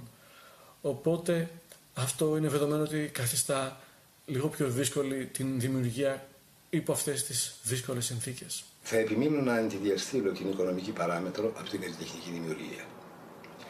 Ναι, αναμφισβήτητα είμαστε σε θέση σε εποχές περισυλλογής, όπως προανέφερα, να κεφαλαιοποιήσουμε όλη αυτή τη δραστηριότητα, όλη αυτή την ευαισθησία την οποία συγκεντρώνουμε. Από τη στιγμή που οι τέχνες αυτή τη στιγμή βρίσκονται σε καραντίνα, οι άνθρωποι αντιμετωπίζουν τις τεράστιες ελλείψεις σε παγκόσμιο επίπεδο πολιτιστικής στρατηγικής. Η πανδημία θα αφήσει ένα χρόνιο αντίκτυπο στην οικονομία του πολιτισμού και δεν εννοώ μόνο στη διαβίωση καλλιτεχνών και πολιτιστικών οργανισμών. Ο τομέας αυτός καλείται να δημιουργήσει, καλείται να προστατεύσει και να διασφαλίσει τα δικαιώματα της ψηφιοποίησης, του περιεχομένου και της ελευθερίας της έκφρασης. Οι καλλιτέχνες επαναπροσδιορίζουν το έργο τους και τη σχέση τους με το κοινό και είδε τα δείγματα που έχουμε δει είναι εντυπωσιακά, είναι πολλά υποσχόμενα. Θα κλείσω με κάτι που έλεγε ο Μάο. Μεγάλη αναταραχή, θαυμάσια κατάσταση. Νομίζω ότι σε τέτοιες εποχές η τέχνη πρέπει να ανθίζει και ανθίζει. Μην ξεχνάμε ότι με τον πόλεμο γινόταν οι ωραίες παραστάσεις. Γιατί αισθανόμαστε ότι, ότι πρέπει να κάνουμε μέσω της τέχνης να ανθίσει και η οικονομία και όλα. Οπότε μέσα από την τέχνη θα σωθούμε.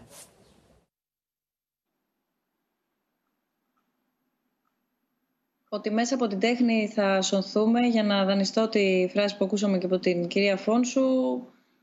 Ε, εντάξει, είναι αδιαμφισβήτητο ότι θα παίξει πολύ μεγάλο ρόλο στη, στη σωτηρία. Αλλά μπορεί να ανθίσει. Ναι, ε, εγώ παρότι συμφωνώ απόλυτα με την υπέροχη Άννα που έχει κάνει πραγματικά σπουδαία δουλειά με το σπίτι του ηθοποιού, ε, ώστε ότι η τέχνη σώζει τον κόσμο. Δεν συμφωνώ ακριβώς ότι οι μεγάλες παραγωγές και τα, οι πολύ σπουδαίες παραγωγές έγιναν στα χρόνια του πολέμου ή των κρίσεων. Έγιναν ακριβώς τότε που άρχισαν να ξεπερνιούνται οι κρίσεις. Δηλαδή, ε, ε, στο δεύτερο παγκόσμιο πόλεμο μέσα ε, η τέχνη ήταν είτε προπαγανδιστική, είτε αμυνόμενη, είτε επιτιθέμενη, είτε ήταν μια τέχνη που ζούσε ακόμα το γεγονός του πολέμου. Και ή λόγω φτώχειας δεν μπορούσε να είναι κάτι που μπορούσε να γίνει, δηλαδή είχαν ανασταλεί οι παραγωγές στα περισσότερα κράτη, των ταινιών ας πούμε του θεάματος, ε, του θεάτρου, είτε γινόντουσαν πράγματα τα οποία, ε, δηλαδή πολύ λίγες ήταν οι εξαιρέσεις.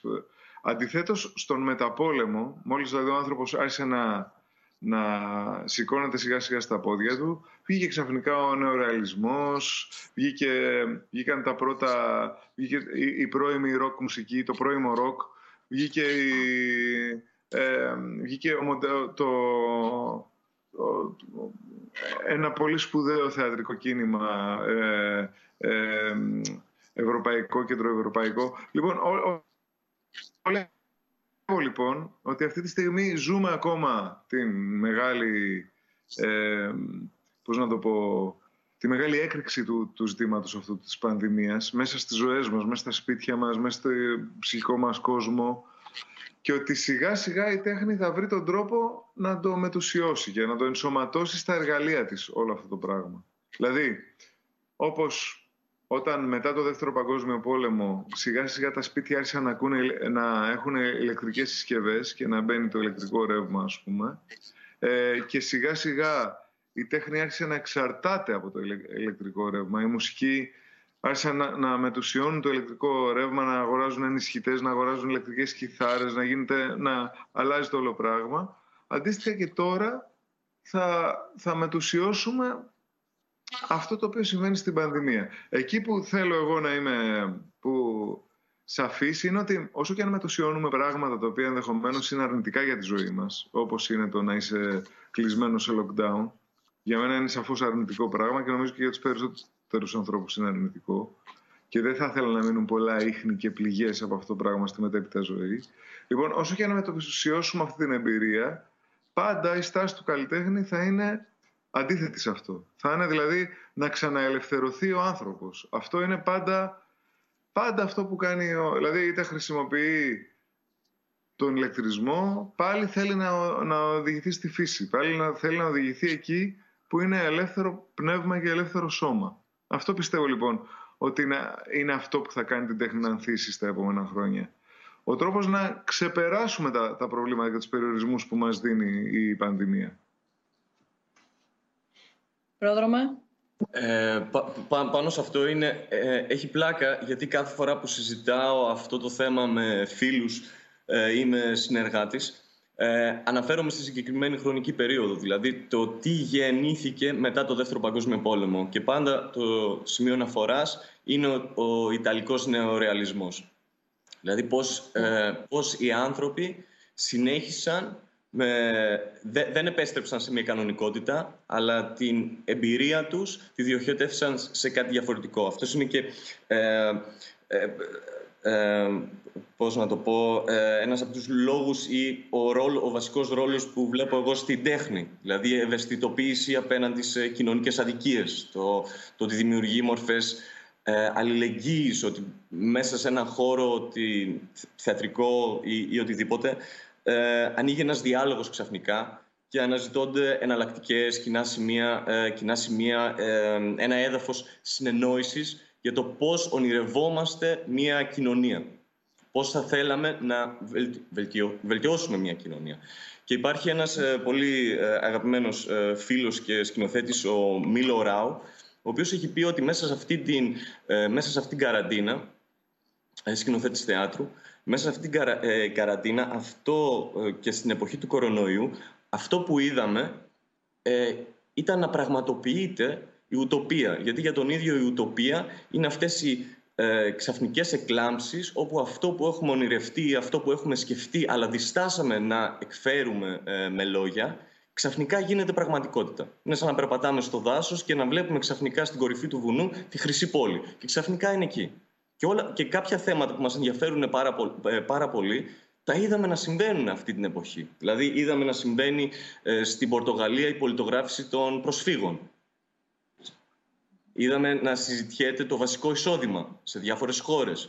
Είδαμε να συζητιέται, ε, να συζητιέται ποια, ε, τι ευεργετικές ε, επιπτώσεις είχε ας πούμε, το, ότι, το, το lockdown στο περιβάλλον. Δηλαδή ότι ξαφνικά σταμάτησε όλη αυτή η υπερδραστήρια, υπερπαραγωγική μας ε, καθημερινότητα. Ε, οπότε, ε, οπότε πιστεύω ότι υπάρχουν πολλά πράγματα στα, πάνω στα οποία πρέπει να συνεχίσουμε να, να παλεύουμε και να μένουμε σε ένα διάλογο ετοιμάτων. ενώ παράλληλα είναι, είναι, είναι μια ευκαιρία να δημιουργηθεί κάτι, κάτι καινούριο. Δηλαδή, εγώ ε, δεν βιάζομαι να κάνω μια καινούρια παράσταση. Δηλαδή, δεν, είμαι σε ένα, ναι. δεν έχω μπει σε ένα mode που λέω βιάζομαι. Ήταν μια καλή ευκαιρία αυτή, ε, πέρα από τα άλλα που συμβαίνουν οικονομικά, επισφαλή κτλ. κτλ αλλά είναι μια καλή στιγμή και για ενδοσκόπηση, γιατί κάνουμε θέατρο, για ε, ποιος ο ρόλος της τέχνης, τι θέλουμε να πούμε. Ε, οπότε, από αυτή την άποψη ήταν και ένα, μια ευεργετική, ευεργετική ε, χρονική περίοδος. Ε, έχει ενδιαφέρον αυτό. Να συμπληρώσω πρόδρομε και ο Νίκ Κέιβ στη σελίδα του ε, ναι. τις μέρες του κορονοϊού ότι τώρα δεν είναι ακριβώς καιρός για δημιουργία παιδιά. Είναι ώρα να βρούμε πού στεκόμαστε σε όλο αυτό. Ένα ερώτημα που ήρθε πριν σε σχέση με τις τοποθετήσεις σας ε, είναι εάν και όλος αυτός ο προβληματισμός και όλη αυτή η προσπάθεια ε, καλύτερης ε, συνεννόησης, αν θέλετε, λίγο πιο καθαρής επικοινωνίας για να διορθωθούν πράγματα, να εξηγιανθεί ο χώρος κτλ. Ε, έχει ε, και διασυνοριακές συνομιλίες, δηλαδή συζητάτε, είστε σε επαφή και με συναδέλφους σας, είτε καλλιτέχνες, είτε αν υπάρχουν επίσης εργαζόμενοι από τον, στον κλάδο του, του πολιτισμού και από άλλες χώρες που κάπως έτσι είναι πιο συντονισμένη η σύνδεση και η επικοινωνία; Εγώ συγκεκριμένα μπορώ να πω ότι ναι, εννοείται πως βρίσκομαι σε επικοινωνία με διάφορους καλλιτέχνες στο, στο εξωτερικό. Έχω φίλους οι οποίοι ζουν στο Βερολίνο, όπου όταν ε, έπρεπε να κλείσουν οι, ε, οι χώροι πολιτιστικών εκδηλώσεων, ε, το κράτος είπε, εντάξει, από τη στιγμή που εμείς τους κλείνουμε, πρέπει να αποζημιώσουμε όλους τους εργαζόμενους. Ε, πώς θα τους αποζημιώσουμε; Α, έχουμε ένα μητρό. Υπάρχει ένα μητρό, ένα ταμείο όπου είναι όλοι ασφαλισμένοι. Οπότε όποιος κάνει αίτηση, την επόμενη μέρα θα πάρει 5.000 ευρώ. Χωρίς να πρέπει να ε, κάνει ένα καινούριο έργο χωρίς να παρουσιάσει μια καινούργια δουλειά ή οτιδήποτε. Απλώς θα πάρει 5.000 ευρώ για να μπορέσει το, το, το διάστημα που θα έρθει να μην ανησυχεί ε, για το πώς θα, πώς θα επιβιώσει. Δηλαδή αυτό, ε, ε, και στην Ελλάδα και από το δικό μας το Υπουργείο ξεκίνησαν οι διαδικασίες του, του Μητρώου. Δεν, ε, δεν είναι ακόμα απολύτως σίγουρο προς τι θα χρησιμεύσει, αν είναι για επιδόματα ή για, ή για οτιδήποτε. και επιπλέον ε, όντας σε συζητήσεις και με καλλιτέχνες των οποίων οι παραστάσεις ε, ε, ακυρώθηκαν ή αναβλήθηκαν για την επόμενη χρονιά, ε, ξέρουμε τι σημαίνει στο εξωτερικό. Ξέρουμε ότι ε, άνθρωποι, που, καλλιτέχνες που χάσαν τη δουλειά τους φέτος, αποζημιώθηκαν και την επόμενη χρονιά θα πληρωθούν κανονικά για τη δουλειά που θα έκαναν φέτος. Αυτά τα, αυτά εννοώ ναι, ναι, πολύ, πολύ σωστά τα λέω. Ε, και εγώ δεν είχα επαφή με, με συγκεκριμένους καλλιτέχνες του εξωτερικού, ας πούμε, πέρα από το ότι παρακολουθώ τους αγαπημένους μου έξω και τι κάνουν και τι λένε και πώς το αντιμετωπίζουν και όλα αυτά.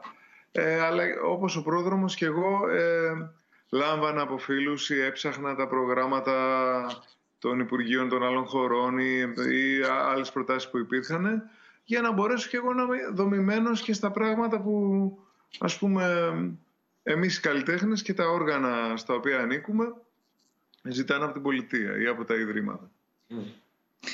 Ένα ερώτημα στο ίδιο ε, ύφος, ε, μας έρχεται στο Facebook, από το Facebook.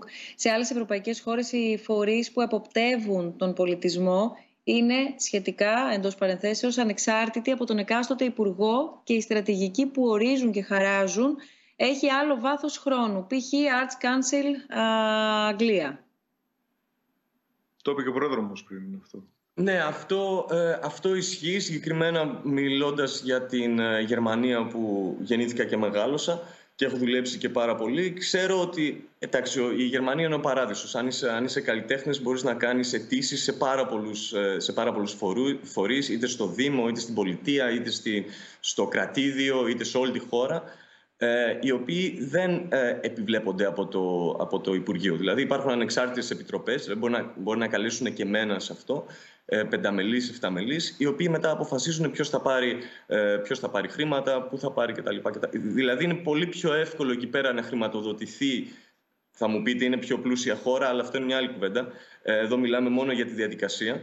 Ε, και εκεί πέρα είναι πολύ πιο εύκολο και, η, η, να χρηματοδοτηθείς και είναι και πιο, ας πούμε, πιο σωστές οι διαδικασίες. Οι πολιτικοί έχουν πολλά να κερδίσουν από την επινοητικότητα των καλλιτεχνών και τη δυνατότητά τους να προσαρμόζονται σε πρωτόγνωρες καταστάσεις, βρίσκοντας τρόπο να δημιουργήσουν ελεύθερα μέσα από τους περιορισμούς.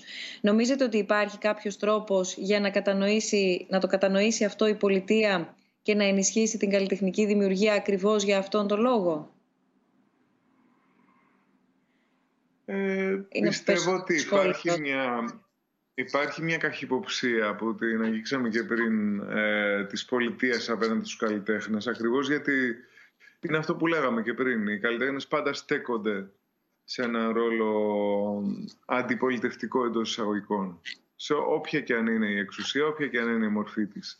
Λοιπόν, άρα ε, συνήθως τα, ε, οι, οι εξουσίες ε, φοβούνται να συνομιλήσουν.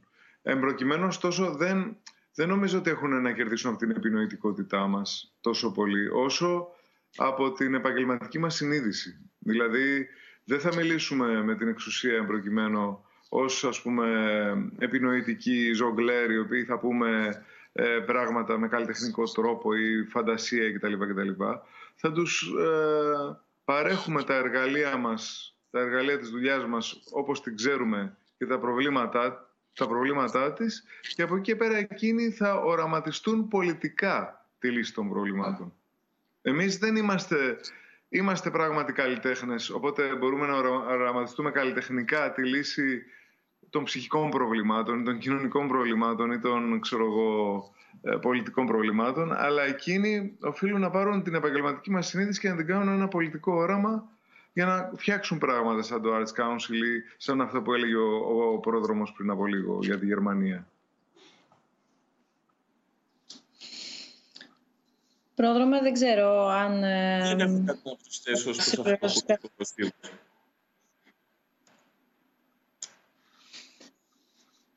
Ωραία, έχουμε ακόμα ένα ερώτημα, γιατί το, τώρα είδα την, ε, την ώρα. Θα πρέπει να ολοκληρώσουμε σιγά σιγά τη συζήτησή μας, αν και νομίζω ότι θα μπορούσαμε, και συμβαίνει αυτό συχνά στους, ε, στους διαλόγους, αλλά ε, νομίζω ότι πλέον πρέπει να αρχίσουμε να σκεφτόμαστε και το μέρος δεύτερο κάθε συζήτησης, γιατί προφανώς υπάρχει, υπάρχει συνέχεια και πρέπει να δίνεται ε, αντίστοιχα η συνέχεια.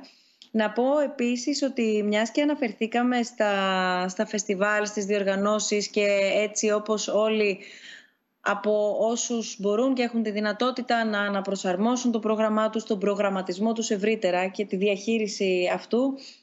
Αντίστοιχα και το Summer Nostos Festival του Ιδρύματος Σταύρος Νιάρχος που πραγματοποιείται κάθε καλοκαίρι στο Κέντρο Πολιτισμού Ίδρυμα Σταύρος Νιάρχος και είναι εντελώς ε, δωρεάν για το κοινό. Ε, όχι εντελώς δωρεάν να δουλέψουν οι καλλιτέχνες.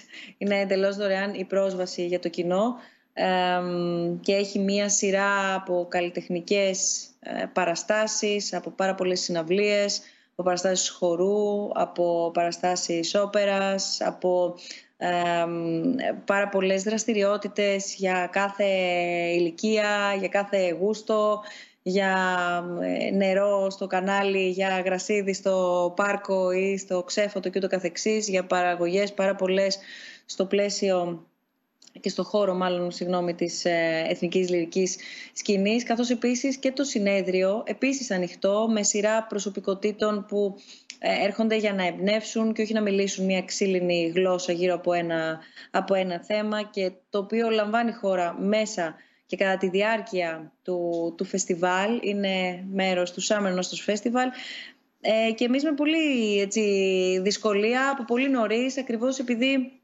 μιλάμε για ένα πλήθος ανθρώπων, συνεργατών, συναδέλφων, εσωτερικών συνεργασιών, εξωτερικών συνεργασιών από την Ελλάδα, από το εξωτερικό, με καλλιτέχνες επίσης από την Ελλάδα και το εξωτερικό, με μιλητές από την Ελλάδα και το εξωτερικό. Το στείλουμε αυτό εδώ και ένα χρόνο, από πέρυσι δηλαδή που έλαβε χώρα το, το περσινό Summer Nostos Festival, με πολύ βαριά καρδιά αλλά και επίγνωση ότι δεν βγαίνει, δεν, δεν γίνεται να, να βγει. Δηλαδή πρέπει να, δεν ξέρουμε πού θα πάει όλη αυτή η ιστορία πρώτον, αναφέρομαι στον Απρίλιο. Δεν ξέρουμε πόσο κοντά και αν θα μπορούμε να είμαστε κοντά. Δεν ξέρουμε αν θα μπορεί ο κόσμος να ταξιδέψει κτλ. κτλ. Προχωρήσαμε στην ακύρωση όπως πολλοί οργανισμοί του, του φεστιβάλ και κάπου εκεί ψάξαμε να βρούμε τον τρόπο που και εμείς θα προσαρμοστούμε ως διοργάνωση εννοώ. Και θα υπάρξουμε διαδικτυακά σε μια πολύ ενδιαφέρουσα μίξη όμως ε, που θα εμπεριέχει μια γκάμα από, από live είτε καλλιτεχνικό έργο που παράγουν καλλιτέχνες ή που θα παράξουν live καλλιτέχνες, από ομιλητές που θα μιλήσουν, θα παρουσιάσουν ή θα συζητήσουν live. Θα κάνουμε και ένα πολύ ενδιαφέρον γύρισμα στα όσα έχουν υποθεί και παρουσιαστεί τα προηγούμενα χρόνια και κάποια από αυτά ενδεχομένως χτυπούσαν με κάποιο τρόπο συμπεριλαμβανομένες της τέχνης και το καμπανάκι για ό,τι έρχεται, όχι για την πανδημία αυτή καθεαυτή, αλλά για μας τους ίδιους ουσιαστικά και πώς ανταποκρινόμαστε και μεταξύ μας αντιδρούμε και αλληλεπιδρούμε σε όλες αυτές τις, τις κρίσεις. Οπότε ονομάστηκε Retro Future, το φετινό Summer Nostos Festival, γιατί νομίζω όλοι μας λίγο είμαστε σε μια τέτοια ε, κατάσταση. Και δίνουμε το ραντεβού μας διαδικτυακά 21 Ιουνίου, την ημερομηνία, την ημέρα δηλαδή που θα ξεκινούσαμε κανονικά το φεστιβάλ μας μέχρι τις 28 ε, Ιουνίου και θα τα έχουμε όλα κανονικά αλλά και αλλιώς. Αυτή είναι η, νέα συνθήκη και όμως ε, καλλιτεχνικά δρόμενα και το συνέδριό μας και τις συζητήσεις μας και την πληθώρα των καλλιτεχνών έχουν ανταποκριθεί όλοι γιατί είναι ένα κοινό αυτό το οποίο μας συμβαίνει και επειδή μιλήσαμε πολύ σήμερα για το πώς μοιραζόμαστε ε, μοιραζόμαστε λίγο και το τι ξέρεις εσύ, τι ξέρω εγώ από το μάθε μου να ανοίγω Skype μέχρι έλα να κάνουμε μια τέτοια παραγωγή όλοι διαδικτυακά και ταυτόχρονα να καλέσουμε και τον κόσμο να είναι ενεργός και να είμαστε και πάλι όπως κάθε καλοκαίρι και όχι μόνο αλλά στο πλαίσιο του Summer Nostos Festival εννοώ μαζί. Τώρα, στα των διαλόγων, αν ε, θέλετε φίβο και πρόδρομε άνευ προσκλήσεως, γιατί να τα καλά, οι διάλογοι δεν έχουν πρόσκληση. Αστειεύομαι για να κλείσουμε χαριτολογώντας, γιατί ακριβώς η προσβασιμότητα και δεν είναι τέχνη εδώ προ, προφανώς και είναι και τελείως διαφορετικές συνθήκες. Η, η πρόσβαση και η προσβασιμότητα όταν ήμασταν ε, φυσική παρουσία στις συζητήσεις μας είναι ανοιχτή και ίση και ίδια για όλους. Αν ενδιαφέρεστε λοιπόν τώρα που ε, συμμετείχατε και εσείς στη συζήτησή μας για την επόμενη συζήτησή μας. Να σας πω ότι είναι την Τετάρτη 10 Ιουνίου στις 6.30 το απόγευμα. Το θέμα μας είναι ο τουρισμός και για την ακρίβεια τα χαρτογράφητα νερά στα οποία μπαίνει ο κόσμος του τουρισμού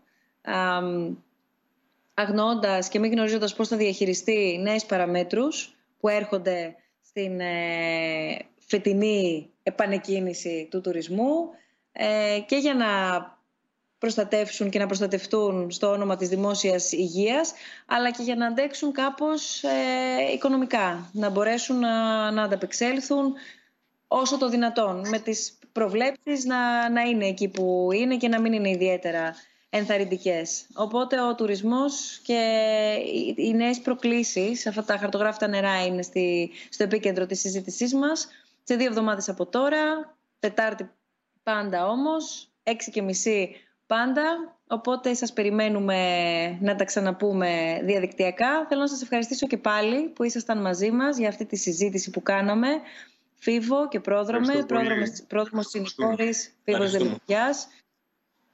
Θέλω να ευχαριστήσω εκ μέρους... Ε, τι είπες, πρόδρομε; Όντω, πέρασαν δύο ώρες και νομίζω ότι έχουμε υλικό, θα μπορούσαμε να μιλάμε άλλες, άλλες τόσες. Και εγώ και εγώ, Πραγματικά... ενώ σας βλέπω τώρα, ε, τώρα θα σας βλέπω εθισμένος και θα στέλνω συνέχεια ερωτήσεις σε γκρίκλεις, ξέρεις, με, με πολλά θαυμαστικά και ερωτηματικά και τέτοια.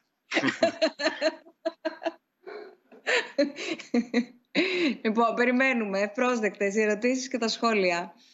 Ε, κάτι θα με έκανες και το ξέχασα τώρα αυτό που ήθελα να πω γιατί γελάνε όλοι με αυτό που είπες.